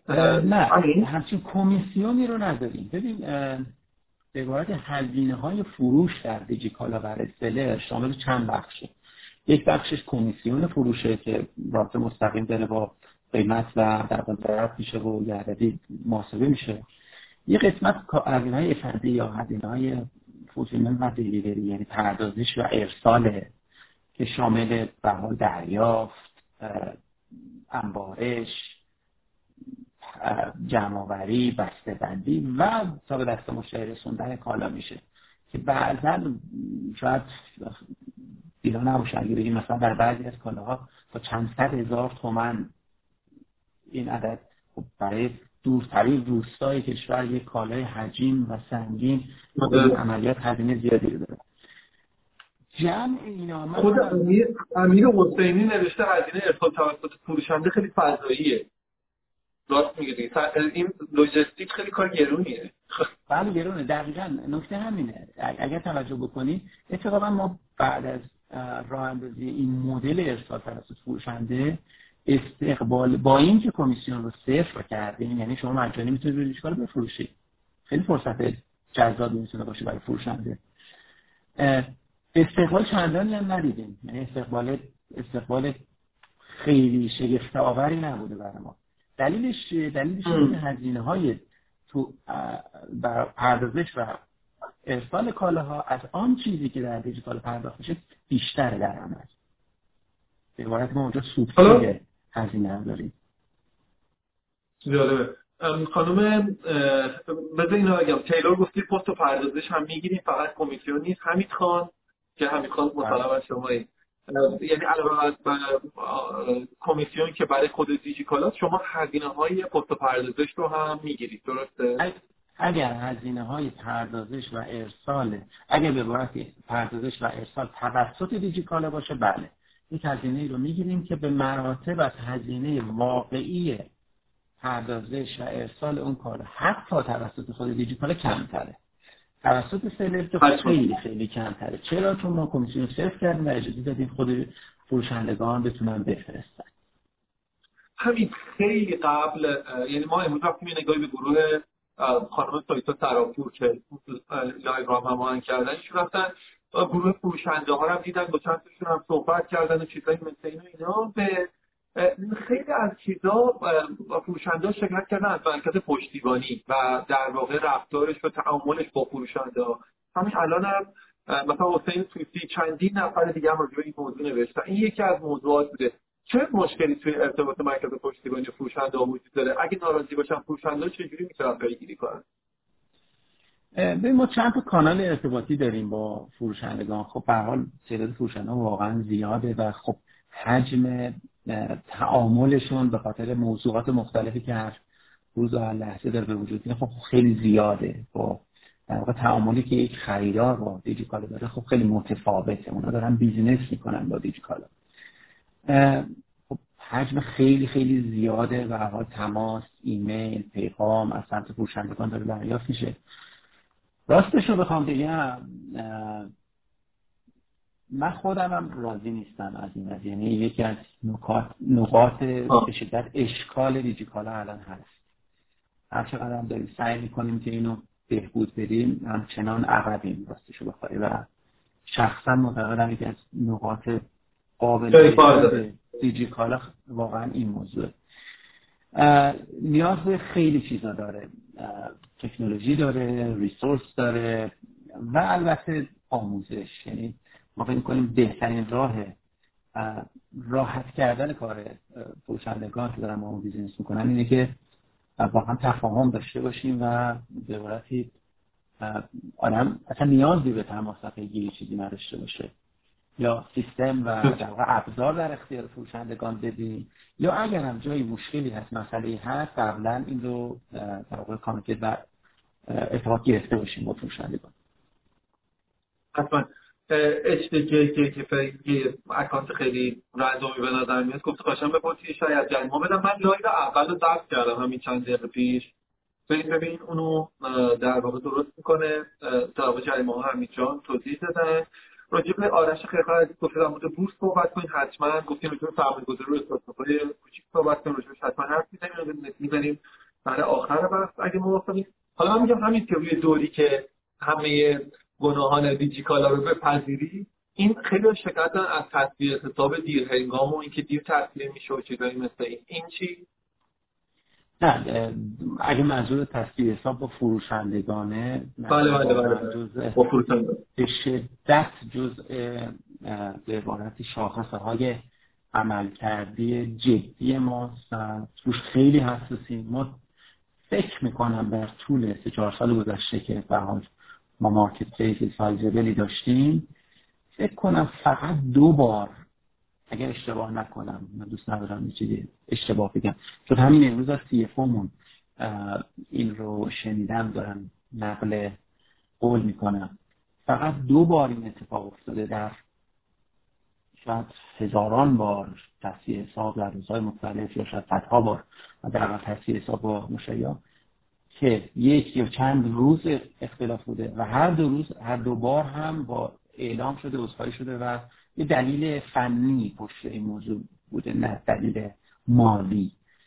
ولی تا اونجا که من می‌دونم شاید در یک سال گذشته نداشتیم خیلی موضوع نادری اگر اگر باشه در حد یکی دو روز با اعلام و در واقع آمادگی این چیزی که می‌تونم بگم. حالا این رو شاید منظور ایشون البته این بوده باشه که چرا بازه های تصویر حساب ما بلنده. بله همین الان این یعنی بله. تصویر حساب آنی نداریم. مثلا به ازای هر فروش تصویر حساب. خب این که پلتفرم مارکت پلیس امکان پذیر نیست تصویر آنی. به چه دلیل؟ دلیلش اینه که خب به حال روزهای مختلف کالاهای مختلف داره هر لحظه فروخته میشه و باید تجمیع بشه. عملیات پردازش کمیسیون هزینه ها جرائم و غیره انجام بشه و یک بار در یک صورت حساب پرداخت بشه. حالا البته که میشه این بازار رو کوتاه‌تر کرد. و ضمن پلتفرم های مارکت پلیس معمولا یک سیفتی تایمی رو می‌گیرن برای اینکه توی اون فروشنده موجودی رو داشته باشه. حالا 99 ممیز 9 درصد فروشندگان ما مشمول این موضوع نمیشن. ولی همون شاید یک دهم درصد که مشمول شاید بشن خب نیاز هستش که این در واقع مانده وجود داشته باشه که یه جور زمانت حسن انجام تعهدات باشه. در قبال مشتری نه در قبال دیجیکالا در قبال مشتری. عبارتی بشه تضمین کننده این باشه که اون جرایم کار می‌کنه. واقعا چیزی هست برای کسر از فروشنده که به تعهدات خودش پایبند باشه. بنابراین باید یک بازه سیفتی رو در نظر گرفت. واقعا هدفش اینه. آه یک موضوع دیگه هم بگم که خبرات می‌تونه خوشی باشه برای فروشندگان.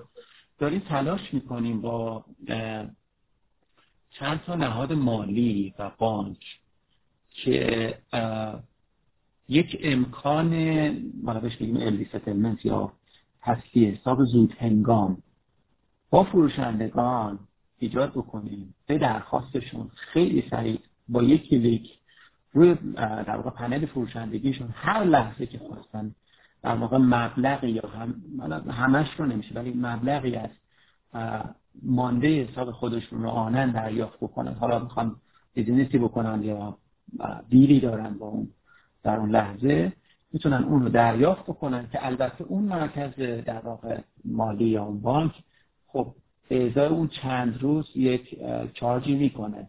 ولی خب این انقدر کمه که من فکر می‌کنم خیلی استقبال زیادی بشه. این مبلغ قابل توجهی نیستشون به عبارتی سود یا اون کارمزدی که اون نهاد مالی می‌گیره. اینو داریم به زودی زود شاید تو چند هفته آینده ما بتونیم لانچش بکنیم. خب خیلی موضوع راجبش زیاده. ترانه هم در مورد موضوع آزار جنسی کمیونیتی کار پرسیده اینو حتما چند دقیقه دیگه راجبش حرف می‌زنیم. ترانه جان یه حالا که اینو داریم میگیم بذار به این رسیدیم به بحث فروشنده ها و این کامنت دوستان پی ایران هم بخونم. گفتن چرا شاید affiliate marketing ها حفظ نمیشه؟ چرا پشتیبانی درستی برای این بحث منظور نمی‌کنیم؟ یه چند تا چیز دیگه هم راجع همین کامنت مشابه داریم. گفته 70 درصد درآمد آمازون از طریق affiliate ـه که ماجراهایی هم شروع شد. مثلا یه عده ما خودمون گزارش نوشتیم توی ماهنامه پیوست بهش. نمی‌دونم یه کمیسیون یه سری از شاخه ها حذف شده بود. نمی‌دونم کمیسیون یه سریشون خیلی کم شده بود. اینا اعتراضات affiliate ها این ماجرا حتی به شبکه‌های اجتماعی و رسانه های مثل خود ماهنامه پیوست هم کشیده شد. این ماجرای affiliate چی بود؟ ببین سیستم affiliate ی که در واقع channel یا کانال marketing ـه. به عنوان یک کانال marketing معمولا کسب و کار از affiliate استفاده می‌کنه مثل بقیه کانال دیگه که دارن برای بازاریابیشون و کانال بسیار کارا کارآمد و اسکیلبلی هم هست. یعنی میشه بزرگش کرد واقعا. سی کامرس هم افیلیتی واقعا جز روش های جالب و چی میگن؟ کارآمده. ما هم داشتیمش. این خب هر حالی یکی دو سالی بودش که کانال در واقع بازاریابی افیلیت رو داشتیم. خب خیلی زودم بزرگ شد و واقعا ما تمرکز خیلی زیادی روش کردیم. و واقعا هم خوب کار کرد. یعنی اینجوری نیستش که کار نکرد. یعنی درصد قابل توجهی فکر می‌کنم. ما چون گزارشمون هم گفته بودیم. آدم نمیاد چند یعنی تا درصد از سفارشاتمون هم در بازهای بازه هایی از این کانال روایتی تبلیغاتی یا marketing میومد و هم خیلی مهم بود. ببین یه سری کاستیایی داشتش این به عبارتی پلتفرم افیلیت دیجیکالا ضمن اینکه خب خیلی ابزار خوبی هم بود و کار می‌کرد. این کاستی هم حالا من چند موردش اشاره می‌کنم. کاستی چی بود و چی شد که ما تصمیم گرفتیم که تغییر سیاست در بعضی از این حوزه ها بدیم. و, و واقعا ما هم داشتیم یاد می‌گرفت یعنی افیلیت چیز جدیدیه در ایران. یعنی هم افیلیتورها خیلی سابقه زیادی نداشتن در بله کلا شاخه جدیدی هم ما به عنوان یک کسی که حال این network affiliate رو به کار گرفته بودیم تجربه زیادی داشتیم. یعنی یکی که واقعا اولا درست کاستیایی داشت داشتیم یاد می‌گرفتیم. حالا چه اتفاقی افتاد که من حال یه سری رو تغییر بدیم ببین یکی اینکه ببین اول اول کنم باید affiliator و اون پلتفرم به یک زبان مشترک درک مشترکی از اینکه این افیلیت چی هست باید برسیم. افیلیت یک در واقع روش تولید محتوا و ارسال ترافیک سالم به پلتفرم ای کامرس هست. حالا یا پلتفرم دیگه نه یک روش مثلا ما می‌دیدیم که خب بعضی از افیلیترها میومدن بنر میذاشتن بنرهای ساده چیز میذاشتن که خب affiliate ای نیست با ad network فرق می‌کنه. تو affiliate affiliator باید محتوا تولید بکنه باید مخاطب در واقع مرتبط اون کالا رو بفرسته به پلتفرم. خب یکی اینا. یکی تو بعضی از گروه های محصولی خب ما میدیم مثلا فرض بکنید تو گوشه موبایل تو بعضی از دوران مجبور شدیم کمیسیونش سیف بکنیم و خارج بکنیم از پلتفرم افیلیت چرا؟ اصلا شورتج بود یا کمبود کالا در بازار بود و ما اصلا نمی‌خواستیم برای اون گروه کالا بازاریابی بکنیم. یعنی مثلا کالاهای وارداتی دیجی کالا در گروه موبایل بعدا یک تا یک میلیون تومن ارزون تر از بازار بود. در عرض سه دقیقه سه دقیقه ناموجود می‌شد وقتی فعال می‌شد. اصلا ما نمی‌خواستیم که این کالاها براش تبلیغاتی انجام بشه چون در سه دقیقه ناموجود می‌شد. بنابراین ما میمدیم پس دیگه دیگه نمی‌خواستیم کمیسیونی و افیلیت بدیم. آره می‌خواستیم رو جداش بکنیم به صورت ارگانیک فروخته بشه. یا مثلا می‌دیدیم که بعضی از افیلیتورها میگم اینا نادر بوده ولی خب چون ابزاری برای کنترلش نبود سخت بود کنترلش من شد یه سری سیاست جدید بذاریم. واقعا میگم شاید 5 درصد کمتر از 5 درصد افیلیتورهای ما مشمول این موارد می شدن. ولی به حال هم 5 درصد بعضا خطاهای بزرگی رو مرتکب می شدن مثلا کالایی که توی دیجیکالا اصلا دیگه عرضه نمی‌شد ناموجود بود. خب؟ خب قطعا ما نمی‌خوایم ترافیکی رو برای این کالا بگیره و با قیمتی که قیمت درست اون کالا هم نیست. مثلا یه کالای داشته عرضه می شده 50 هزار تومن این کالا الان مدتی ناموجود شده دیگه ارزم نمیشه. اگر یک افیلیت ترافیکی رو بفرسته به این کالا و توی اون تبلیغش هم بگه این کالا ده هزار تومنه. خب؟ این ترافیک میاد به سمت دیجیکالا و میاد می‌بینی که این کالا ناموجوده. از اونجایی که ما کالاهای دیگه ای که از طریق اون ترافیک اون مشتری خریداری می‌کرد مشمول کمیسیون چیز می‌کردیم درآمد افیلیت می‌کردیم و به اون افیلیت رو هزینه پرداخت می‌کردیم. خب اون میماد کالای دیگه ای می‌خرید. و این باز دوباره یه تخلف محسوب می‌شد. به عبارت یک مشتری می‌شد و این تجربه مشتری رو خراب حالا امیدوارم این در نهایت منجر به این بشه که در حقیقت یه مقدار شرایط افیلیت نرس پیدا کنه. حالا این وسط بحث جواد تقوی هم بخونم. قبل جواد خود سر نوشته بود که چرا سهم از افیلیت کالا خوردین و مثلا تو گرشون گیر کنه و اینجور چیزا. بعد خود جواد یه چند کامنت پایینتر اومده نوشته که من از افیلیت دیجیکالا درآمد داشتم همون همش بلاک کردم. به دلیلی که از که معرفی کرده بودم برای معرفی استفاده نکردم. خب جواد جون شما که خود دلیلش رو توضیح دادید چرا باید وقتی رسانه‌ای که معرفی کردن رو استفاده نکنن جریمه رو کنید؟ فکر به خاطر ضابطه حذف کردن قاعدتا موضوع افیلیت بوده درسته؟ آره ببین آش حالا به حال گذشته گذشته. واقعا میگم بود زیاد بودی توی این موزم ببین فکر کنم تا اونجایی که باید یادگیری شما داشتیم و حال تا یه حدی هم سعی کردیم که به affiliator هم یه زبان مشترکی برسیم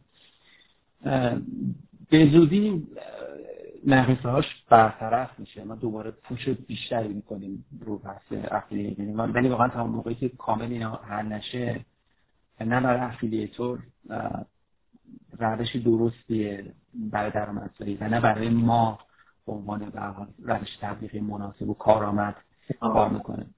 خیلی زود خیلی زود ما اینو درستش می‌کنیم و میگردیم دوره دعوت می‌کنیم هر افیلیتوری با هر روش سالمی که توش مبنا تولید محتوا و درگیر کردن در واقع مخاطب متناسب با اون محصول هست. یعنی این اصل شما یک هست نه روش های عبارتی. می‌دونی؟ وستوری کلک اینا روش نیستش که ما ترافیک بخوایم بگیریم. آره البته به نظر من واقعا باید قبول کنیم که بلوغ کامل نرسیده کانال شما در زمین افیلیت همین الان جوادم در توضیح نوشته که یه همچین موردی که قرارداد امرای تقوی منم خدمت شما جزارت که مثلا پرسیدم که خب وقتی رسانه که معرفی کرده کنه که دیگه خب طبیعی بوده حالا که الان بود که شما متوجه شدم. به نظرم اگه فقط بتونیم به این ماجرا اینطور نگاه کنیم که ماجرای افیلیت مثل ماجرای در حقیقت پشتیبانی ها جای کار بیشتر داره همین این روی کرد درست درست صد درصد این درست و خیلی خب یه موضوع دیگه که می‌تونیم بهش بپردازیم. حالا این انقدر دوستان راجع به ماجرای در واقع اتهام آزار جنسی پرسیدن راجع این موضوع حرف بزنیم. همین خیلی وقتمون به ساعت رو تموم میشه. من می‌دونم خیلی بیشتر از چیزی که صحبت کرده بودیم شما نگه داشتم و یه کودکم توی خونه دیگه فکر خوابیده ولی بله. منتظر شماست.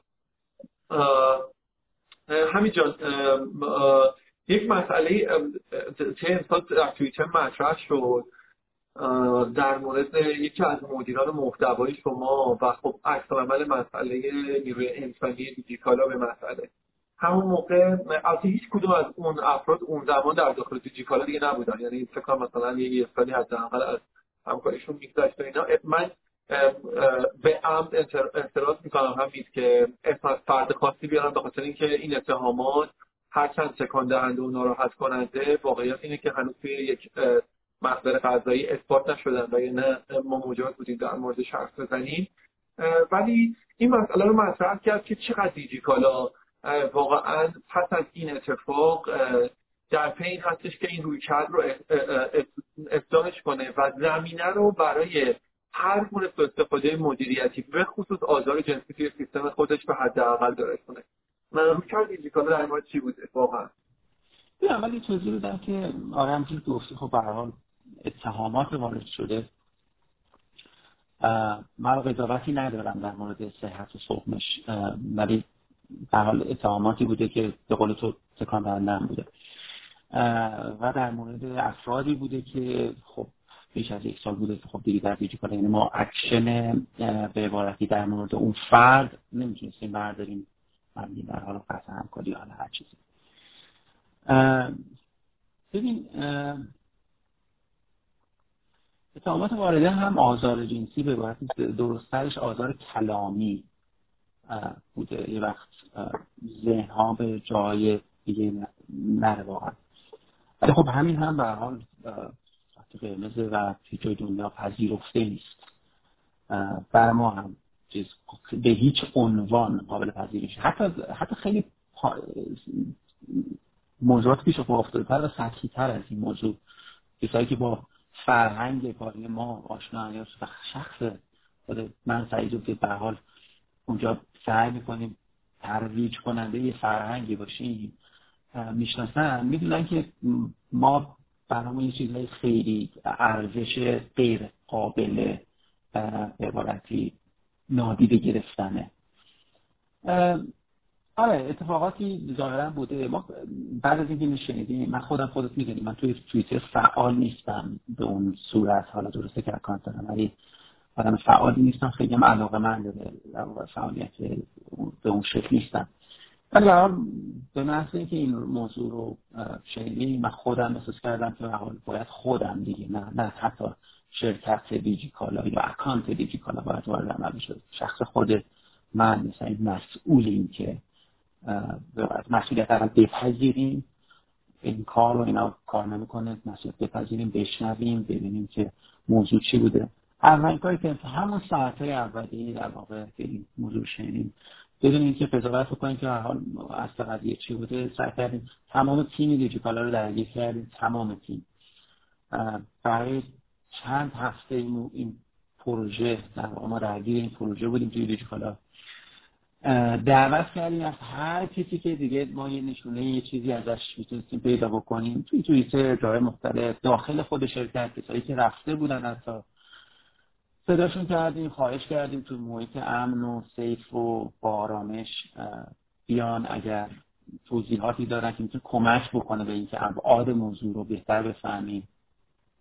و یا اگر چیزی هست هنوز بفهمیمش و خیلی تلاش کردیم که این کار بکنیم. لازمه به ذکره که خب ما قبل از این موضوع خب code of conduct و آیین‌نامه های اخلاقی سیستم whistleblowing یا سوت‌زنی رو داشتیم. یعنی از چند سال قبلش فکر کنم دو سال قبل ما هزینه خیلی زیادی کردیم برای این سامانه که کار کردش. معمولا در این جور مواردی که از کانال های ارتباطی عادی قابلیت معمولا عنوان کردن ندارن و باید به صورت خیلی ارجنت و خیلی خیلی در واقع محرمانه به دست مدیریت عالی شرکت برسه. بدون اینکه کار گفت اون نقل کننده اون هشدار شناسایی بتونه بشه. حتی توسط ما حتی توسط ادمین اون سیستم ما از یک در واقع سیستم ترپارتی اروپایی استفاده می‌کنه. از بالایی هم باید صرفش کرد که فقط این تضمین رو بتونه به کسی که داره گزارشی رو میده بهش بده که این سیستم امنه و کسی نمی‌تونه بفهمه که شما کی هستین. خب البته خب گزارش متعددی میاد صدها شاید گزارش در ماه میاد. خب دونه دونه باید بررسی بشه و رسیدی بشه. خب این موضوع هم به حال از طریق همین سامانه همه تیم رو ازشون خواستیم تیم دیجیکالا رو خواستیم که اگر موردی رو می‌بینن از طریق همین سیستم بگن. خودت ما شخصا من و سعید سریع خیلی درگیر این موضوع شد. تو خود خیلی از این interview ها و مصاحبه ها با افراد شرکت کرد ابعادش رو بفهمه. و مثلا منتها نظر من مسئولیتش رو بپذیری و اکشن برداری و اینکه ولی ولی مشخصا مدیریت عالی شرکت این ماجرا رو در جریانش نبوده. همین. به هیچ عنوان. ببین ابعادی چون توی کامنت پرسیدن ببین در حد چیزهایی خیلی ببین من حالا در مورد دیگران نمی‌تونم قضاوت بکنم و در مورد اون چیزی که با واسطه به گوش ما رسیده بود این که چیزهایی در این حد این حد مثلا بدرفتاری هایی دیده میشه. بدرفتاری ها به معنای اینکه مثلا چه می‌دونم برخورد خشن برخورد کلامی خشن در این حد بوده که خب به حال در بله همین موضوع بود. در واقع همین خوشحال کلامی دلیل قطع همکاریتون بود. و دلایل دیگه به حال عدم تطابق چون مثلا الان بولیش مارکت گفته که آقای محمدی خیلی ترسیدن که این موضوع رو مطرح کنن. خب یه عده گفتن فرهنگ داخل سازمانی خوبه خیلی خوب و حرفه‌ایه. همون دوستمون گفتن چه زیادی گفتن. خب حتما صحتش ببینید هزینه در واقع اعتراض به آزار کلامی آزار کلامی جنسی آزار جنسی مواد اینا برای خانمها خیلی هزینه بالاییه. برای همین معمولا توی دید سازمانی بهش نگاهی که میشه اینه که با بالاترین هزینه جدیت ممکن با این موضوع در واقع آزار جنسی برخورد میشه. یا مثلا نیلوفر اکبری اومده گفته که یه همچین شایی برای خراب کردن. من خودم انقدر راحت ادعاهای چند تا خانم رو خانم نیلوفر رد نمی کنم یا الهه کاشیزاده در مورد الان گفته شما بی‌نظیر هیچ آزاری نمی‌تونه به به حالا واقعا اینه که این موضوع هیچ محیط کاری به نظر من نمی‌تونه ادعا کنه توی جهان که صد درصد امنه برای خانوما. و اصلا برای هر کسی به برای خانوما. ولی در حقیقت اون مکانیزمی که الان شما فکر می‌کنید بعد از این مانع از این میشه که این اتفاق توی دیجیکالا تکرار بشه همینجا چیه؟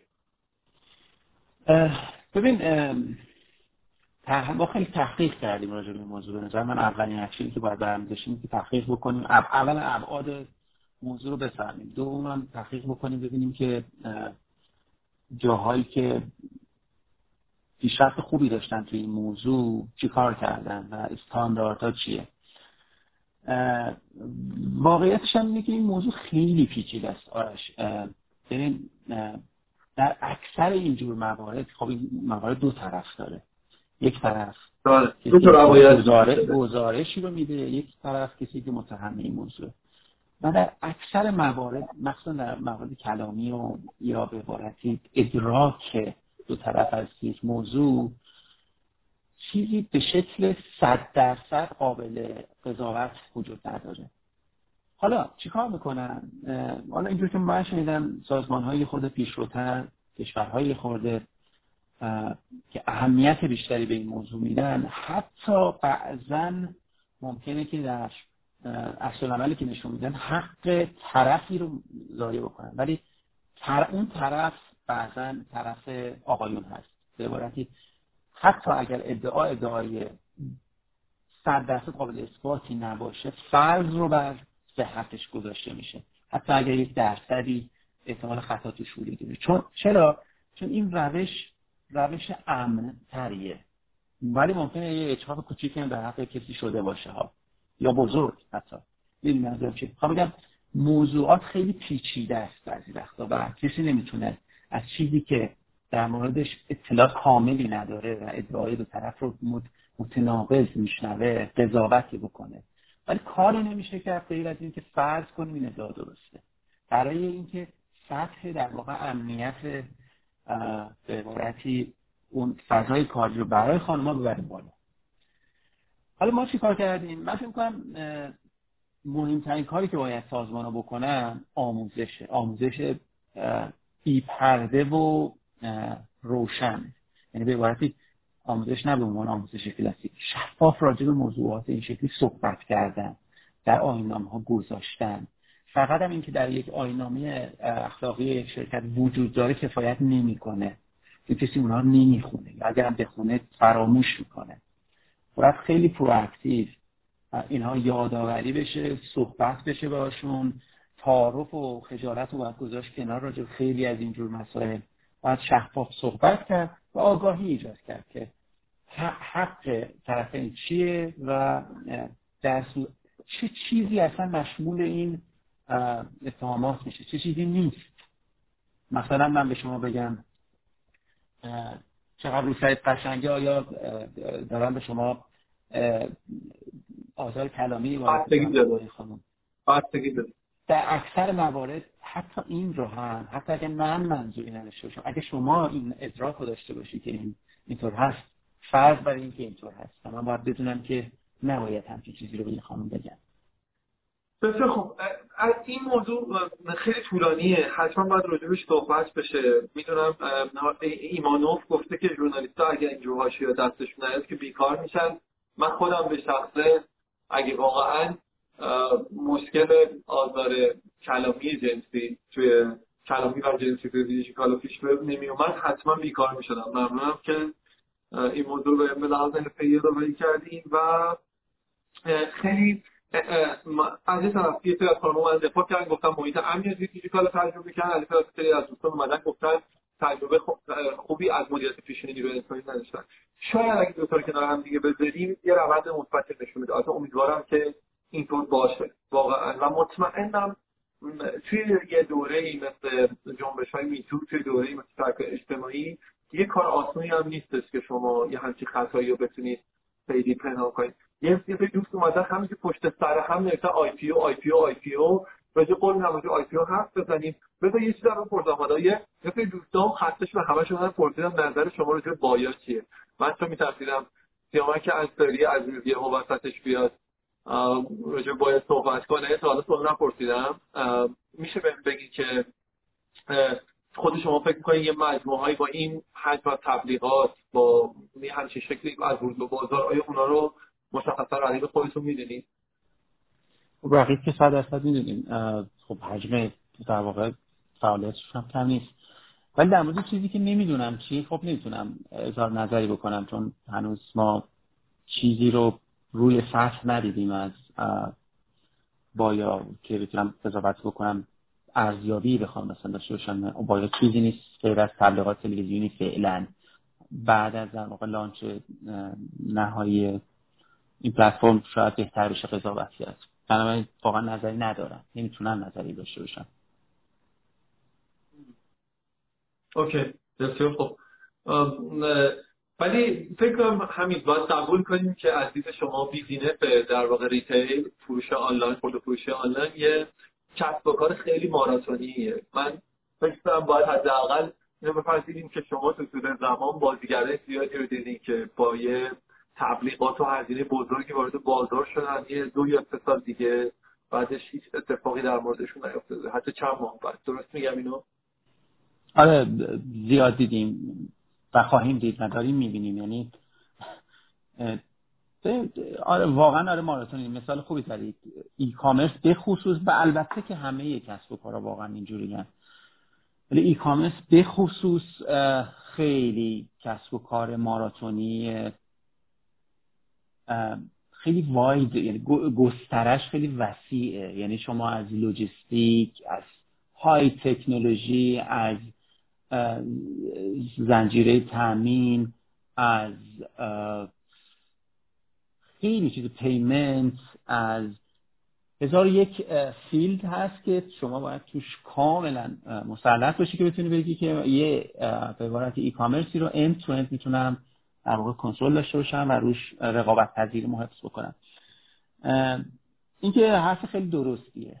و من معتقدم که ببین آخر آخرش نه به تبلیغات نه به پول نه به رانت نه به زود و دیر اومدن حتی. به تجربه مشتریه. می‌دونی؟ کاستوم اکسپریانس هر کی تونست کاستوم اکسپریانس بهتر دلیور بکنه ارائه بده به مشتری نهاییش اون برنده است. و من نقطه تمرکز در واقع کسب کاری و هر کسب و کاری. حالا به ویژه میگم ما خیلی خیلی روی موضوع خب این اگه اگه مطمئن شدیم که نمیگم همیشه موفقی ما بعضی وقتا به عبارت ناتوانیم. بعضی وقتا در بعضی چیزها مثل موضوعات قیمت و اینجور چیزات مثلا در این شرایط اقتصادی کشور بعضی کارا از توان ما خارجه. ولی هر اون چیزی که می‌تونیم بهتر از رقبا باید بتونیم پیدا بکنیم.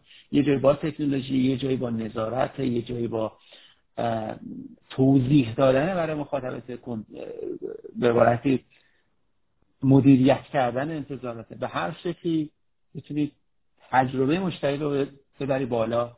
اگه این کار کردید خیالت باید راحت باشه که هستی. بسیار عالی. خب یکی گفته بود که استارتاپ اگه میشه گام به گام توضیح بدیم. اگه اجازه بدیم توضیح گام به گام استارتاپ توی فرصت دیگه آقای محمدی انجام بدن. ولی این راجع به سرمایه گذاریتون توی استارتاپ جدیدم بگین. آخرش فکر کنم کومودا بود. درسته؟ چیه روی کرده شما؟ یا مثلا یه مجموعه مثل دیجی پی و اینا که حالا به مجموعه شما در واقع سری خدمات ویژه اینا هدف کلیت کلیت سرمایه گذاری دیجیکالا توی اینا چیه؟ این بحثی از این اینوستمنت هایی که ما کردیم تو حوزه های جدید شاید برای مخاطب بیرونی درک اینکه چرا این اتفاق افتاده سخت باشه چون به عبارتی اون استراتژی نهایی و اون اتفاقی که توی اون اکوسیستم شامل چند بخش رو ایجاد می‌کنه در آینده هنوز ندیدن و در قالب استراتژی نزد ماست. حالا شاید توضیحش کمک بکنه. یکی ای کامرس یک سری حوزه های مکمل وجود داره که به شدت کمک می‌کنه برای توسعه e-commerce payment یکیشه چطور کمک می‌کنه؟ چرا fintech می‌تونه مکمل e-commerce باشه؟ چون ابزارهای payment ی مناسب تری رو به اختیار مشتری قرار میده که داره خرید آنلاین می‌کنه. یک. wallet رو می‌تونه در اختیار بذاره. credit رو می‌تونه در اختیار بذاره. خرید اقساطی رو می‌تونه در اختیار بذاره. و این اقساطی شامل فروشنده ها میشه؟ همین ببخشید چون تو کامنت ها credit فروشندگان رو آره گفتم اوایل صحبتم که ما توی چند هفته آینده در واقع soft launch credit برای فروشندگان با یک سیستم بسیار خوب و با سایز بزرگ رو خواهیم بیمه بیمه تکمیلی برای فروشنده ها چطور؟ منظورت چیه؟ بیمه تکمیلی چون چند تاشون پرسیده بودن چند تا از دوستان توی کامنت پرسیدن بیمه برای فروشندگان چطور؟ اگه منظور بیمه سلامت هست بله بله. خوبیه. یکی دو بار در قالب پیشنهاد خوبیه. می‌تونیم به سادگی می‌تونیم اینو ارائه بدیم. پیشنهاد خوبیه. آره که هم گفتم که راه می‌دید می‌خوام بگم این حوزه ها حوزه های مکمل و تقویت کننده اون بخش کور یا محوری ای کامرس هستن. دیگه چی هست؟ business cloud هست business خدمات ابری هست business یه شتاب دهنده اصلا شما اختصاصی برای هوش مصنوعی دارید. آره ببین همونجور گفتم e-commerce حوزه بسیار wide و بازیه. یعنی ما توش robotics داریم IoT داریم همین الان داریم ما. انواع هوش مصنوعی داریم در حوزه های مختلف. search recommendation نمی‌دونم optimization routing delivery و خیلی خیلی حوزه متعدد. processing مثلا تصاویری که آپلود شده توسط فروشندگان هست background و خیلی چیزا. moderate کردن content UGC توسط هم user ها هم فروشندگان. همه اینا ابزارهای هوش مصنوعی به شدت کمک می‌کنه که scale بتونه بکنه. وگرنه هزاران نفر باید به صورت دستی باید این کار رو انجام بدن. خب ما دیدیم خب خیلی به شدت با ابزارهای هوش مصنوعی در حوزه های مختلف نیازمندیم. دیجینکس شد که در واقع یک مرکز نوآوری هست که کمک میده برنامه هایی رو ترتیب بده و همطور سرمایه گذاری بکنه.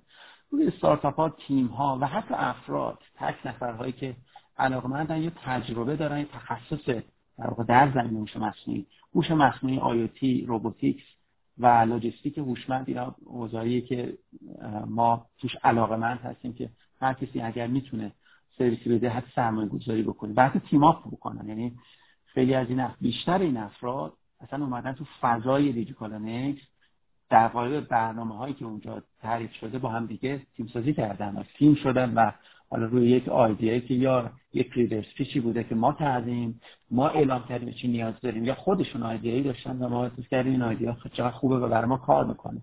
تبدیلش کردن به یک محصول و اون محصول الان برسونن و چند تاشون سرمایه‌گذاری خوبی هم شده و چند تا ایشون هم در واقع یا merge شدن با تیم داخل در واقع business core اومده. یعنی اینا حتی از این سرمایه‌گذاری دیجی‌کالا ما به هیچ عنوان علاقمند نیستیم. در حوزه ای که کاملا مرتبط و کمک کننده نباشه با business اصلیمون که e-commerce ه اصلا هیچ علاقه نداریم حوزه یعنی ما روی خیلی خیلی خوبه همین همین خیلی خوبه اینو گفتید. گفته که YF dot R گفته که شما چرا با استاپ همه چی رو دارین می‌خرین؟ استاپ های موفق, همه همه استاپ موفق رو می‌خرین؟ این باعث انحصار نمیشه با توجه به قدرت بیش از شما و امکان رقابت رو خیلی سخت می‌کنه. اگه من توضیح شما رو راجع به متوجه شده باشم شما میگید که ما فقط روی کسب و کارهایی در واقع سرمایه گذاری می‌کنیم یا میخریمشون که مشخصا به هسته اولیه در واقع کار خودمون ارتباط داشته باشن درسته؟ این که صد درصد و ما هیچ کسب و کار نمی‌خریم. آرش به هیچ عنوان. چون اینجور کسب و کارها ملک یا اسست نیست دارایی نیست که خریداری بشه.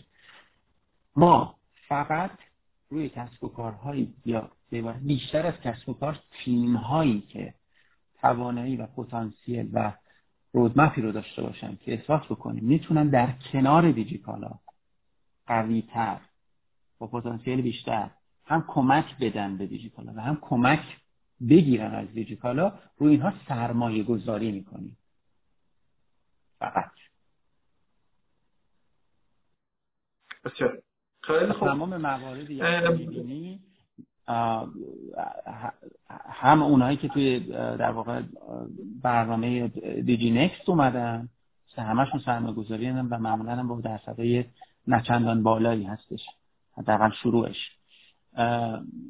مثلا آخرش هم که کمدا گفتی هم همینطور. یعنی اونم سرمایه گذاری بوده و به عبارتی کمک به رشد به عبارتی استراتژی social commerce از طریق کمدا بوده. و فکر در کنار در واقع e-commerce کلاسیک دیجی‌کالا می‌تونه بسیار مکمل بشه.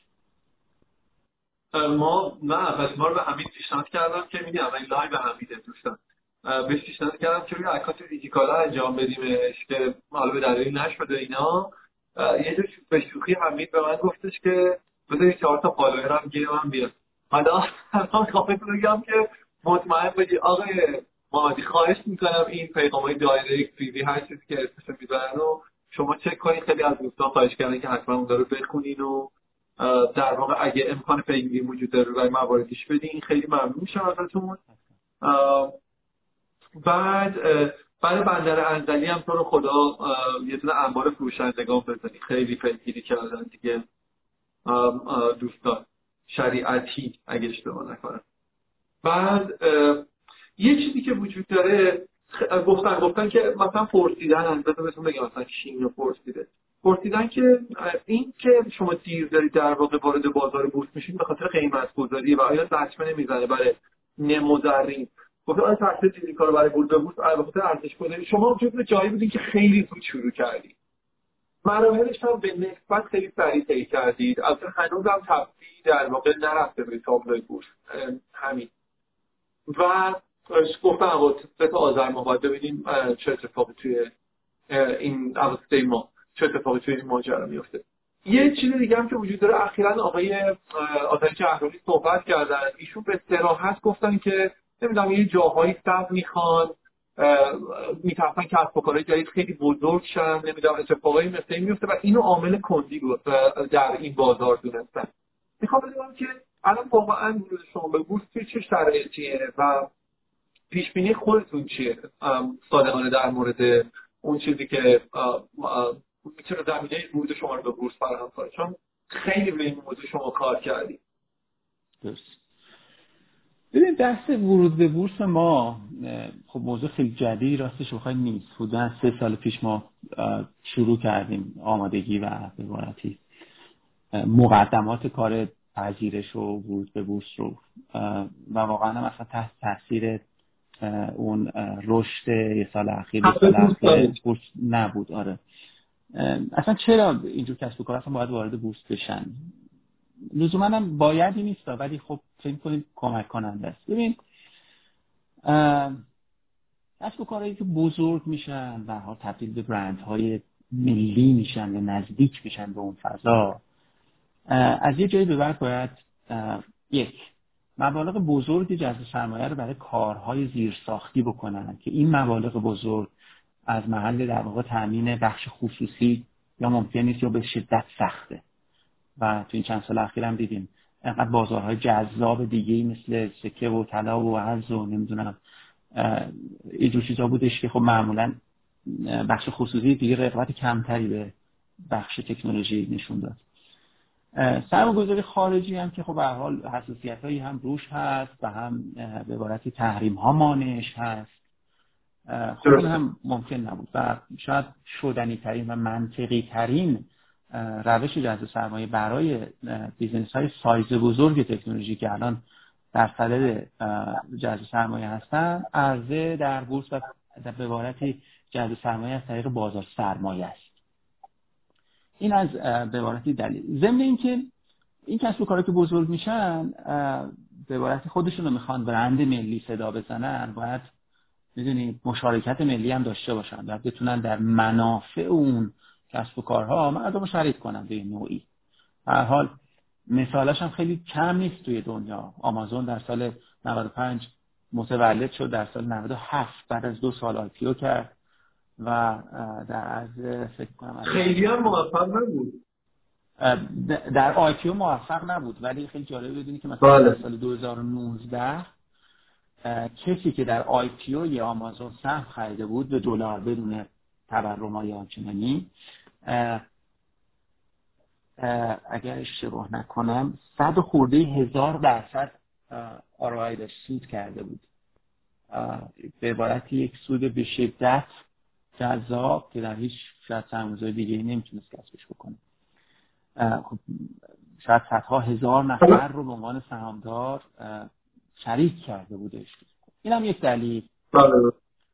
خب پس ما به از الان نوید بهرنگی به عنوان اصفهانی تو کامنت ها پرسیده که چقدر پی آی پی او ارزش گذاری شده؟ اصلا پی آی پی او ارزش گذاری شده ارزش ما هر شش ماه معمولا یه fair market value یا ارزش گذاری رو انجام میدیم. بنا به حال توافق نامه های سهامداری که داریم. و ارزش گذاری شده. ولی خب معمولا جای طرح ارزش گذاری و گمان ها توی فضای public نیست. در سر میز مذاکره برای جذب سرمایه یا هر چیز دیگه خب بهتره که تو اون فضاها به شکل حرفه‌ای ارزش گذاری همراه با توضیحاتش روشهاش و به عبارتی اون متدولوژی هاش در واقع ارائه بشه و پروندن یه عدد کار حرفه رو جالبی نیست. حالا در مورد بورس که می‌گفتم ببین ما از چندین ماه پیش به شکل جدی دیگه این دفعه به عبارتی تمام مدارک رو تکمیل کردیم. حالا قدم به قدم خب مقصدمون هم فرابورس بوده. تابلو دوم فرابورس. و الان که اینجا هستیم و تمام مدارک رو تحمیل کردیم نامه رو دادیم صورت های مالی حسابرسی شده. مستنداتی که بنابراین مورد و نیاز از ما خواسته شده بود رو هم اضافه تر دادیم. منتظر در واقع یتوزیرش هستیم که دعوت بشیم برای رسیدگی. و سیگنال خوبی هم از فربورس و خود شخص آی هامونی گرفتیم. مبنی بر اینکه رها شرایط شرایط بدی نیست و شرط ما شرایط ظاهرا قابل قبول خوبی برای پذیرش. حالا ممکنه که نگرانی ها و حالا اون صحبت آقای جهرومی هم من نمی‌تونم اظهار نظری بکنم چون نمی‌دونم. ولی خب ممکنه حساسیت ممکنه و احتمالا حساسیت هایی یا دقدقه هایی برای عرضه این نوع از شرکت ها توی بورس تا موقعی که اون دقدقه ها رفت نشده باشه ممکنه وجود داشته باشه. حالا درست یا غلطش واقعا نمی‌دونم. اینو باید شنید دقدقه ها رو و ببینیم براش چرا حلی میشه داشت. یه سوالی پرسیدن آقای یا خانم البته ولگردی ایران که حالا خوب مسلما خیلی اکانت آتش خودشون به بقیه هم گفتن که اگه واقعی نیستی اعلام کنین. گفتن شما گزارشات مالی سال گذشته بیانده بود چجوری می‌خواین وارد بورس بشین بیانده بودن اصلا توی شرکت استارتاپی عجیبی نیست در حقیقت. به اینکه خب در واقع تمام درآمد و البته سرمایه سرمایه که جذب می‌کنن و صرف در حقیقت توسعه شرکت می‌زنن که خب همین جایگاه امروز دیجی کالا رو توضیح میده. آیا این بیرانه مالی محدودیتی برای شما ایجاد می‌کنه برای ورود به بورس؟ ببین اولا که تابلوهای مختلف هم بورس هم فرابورس شرط متفاوتی دارن. از بابت سود سود ده بودن. حالا این تابلو دوم فرابورس که ما داریم راجعش صحبت می‌کنیم شرط سوددهی در سالهای مالی گذشته اصلا نداره. و چیزی که روش تاکید می‌کنه چشمانداز سوددهی به قابل دفاع باشه که این کسب و کار می‌تونه به زودی سودآور بشود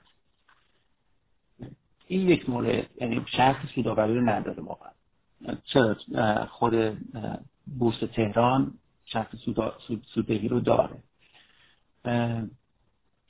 دوم اینکه دیجیکال اینجوری نیستش که دیجیکال در سال گذشته و امسال که توش هستیم سودده شده و هست. بنابراین اون دو بعد از چهارده سال از فعالیتش بالاخره تونست وارد بریکیون و قیمتی نقطه سهم سالی و سود بشه. الان هم شده. پس همه شرکت سوده. بله. و اینو دیگه خیلی پرسیدن ما میدم این سال آخر باشه چون خیلی تکرار شد توی چیزا. پرسیدن که اگر در واقع تحریم رفت بشه خیلی خوشبینن. ما خوشبختانه به مثل دعواهایی که بین دوستان توی کامنت جریان داره؟ من رنگار خوشبینه میدم گفتن این تحریم برطرف بشه و آمازون بیان داخل ایران این دیگه خیلی خوشبینیه. گفتن که شما توان رقابت دارید یا نه چیکار می‌کنید؟ ما هم خوشبینیم واقعا منم خوشبینم که مسئله تحریم و اینا. حالا به مرور حداقل هم میشه انشالله. اگه آمازون بیاد ما تلاشمون می‌کنیم دیگه. تلاشمون می‌کنیم که رقابت خوب بکنیم. و یه چیز هم بهتون بگم. ببین اینطور نیستش که آمازون در هر بازاری رفته برنده اون بازار شده. آمازون الان در بازار هند وارد شده. چالش بسیار جدی با فلیپکارت داشته و داره هنوز بعد از سالها از ورودش گذاشته آمازون وارد ترکیه شده الان از پارسال وارد شده. سه تا حداقل بازیگر بومی جدی داره ترکیه که حداقل که خیلی خوب دارن بازی می‌کنن و اصلا بیشتری از آمازون دارن. آمازون در حوزه حاشیه خلیج فارس کشور عرب زبان نتونست مستقیم ورود بکنه یا حالا نخواست و مجبور به acquisition و تملک شرکت سوق Souq dot com کرد. و اروپا همیشه رقابت و خیلی مواقع خریده. ورود کرده و خارج شده. مثل بازار شین اتفاقا من بازارش اینو به شدت بازار نظر من واقعا میگم چین در اقتصاد دیجیتال یک الگو هست. حالا شاید در خیلی از چیزها چین مشکلاتی رو داشته باشه که الگو برداری ازش خیلی دلنشین نباشه. ولی من اگر بخوام سیاست گذاری یه روزی برای این کشور بششم در حوزه اقتصاد دیجیتال میگم اولین کشوری که باید بهش نگاه کرد و ازش یاد گرفت چینه به شدت موفقن. به شدت پلتفرم هایی که دارن حتی از نمونه های سیلیکون ولی و جهانیش به شدت بهترن.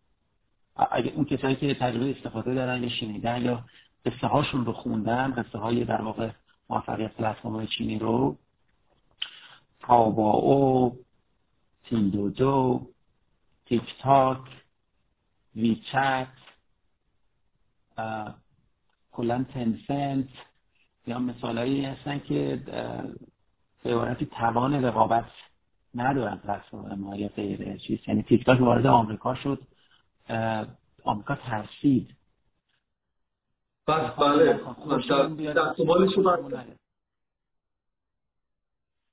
یعنی اینجوری نیستش که آمریکا وارد میشه لزوما برنده است. عالیه. آرش فروری عزیزم توی live خیلی اینو پرسیده بودن تو آخر live قبلی که قطع شد پرسیده بودن که آیا دولت حاکمیت جایی توی شما در واقع سهام داره توی مجموعه دیجی‌کالا یا مجموعه شما صد درصد خصوصیه؟ نه در حال حاضر دیجیکالا صد درصد خصوصیه. فعلا؟ و غیر یعنی صد درصد خصوصی. اشخاص اشخاص و شرکت های کاملا خصوصی. بله. پرسیدن که خیلی خیلی پرسیدن گفتن تصاویر محصولات شما رو کپی می‌کنن. خب جای دیگه استفاده می‌کنن. آیا شما به این با این موضوع برخورد می‌کنید یا نه؟ سیاستی برای برخورد با این موضوع نداریم. همونطور که قابلیت در واقع رسیدگی نداره. یعنی انقدر کاله ها زیاده انقدر فضایی روی گله گشاده که کاریش نمیشه کرد. حتما. برنامه برای ورود به بازار خارج از ایران داریم؟ آره داریم. داریم بررسی و تحقیق می‌کنیم. چند تا مارکت اطراف ایران رو.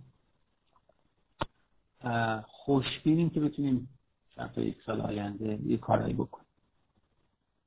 عالیه. یه یه مورد دیگه واقعا خود دیدم آخریش باشه. یه چیزی رو یه می‌خوام فاطمه توی کامنت ها پرسیده بود در مورد کتاب. یا همین دقیقا سوالشی بود؟ من خیلی رو دیدم جدیدن از دیجیکالا کتاب می‌خرن در این که خب خیلی کسب و کار در واقع توی حوزه کتاب فروشی اینا آسیب دید ولی به نظر می‌رسه یه ترند رو به رشد در مورد کتاب. آره این چه اتفاقی آره. افتاده آره یه آماری هم بذار ببینم پیداش می‌کنم. داشتیم اتفاقا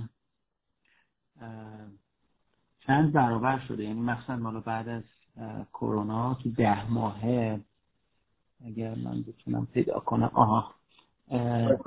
به من یه آمار دارم تو حوزه کتاب. تو, هش...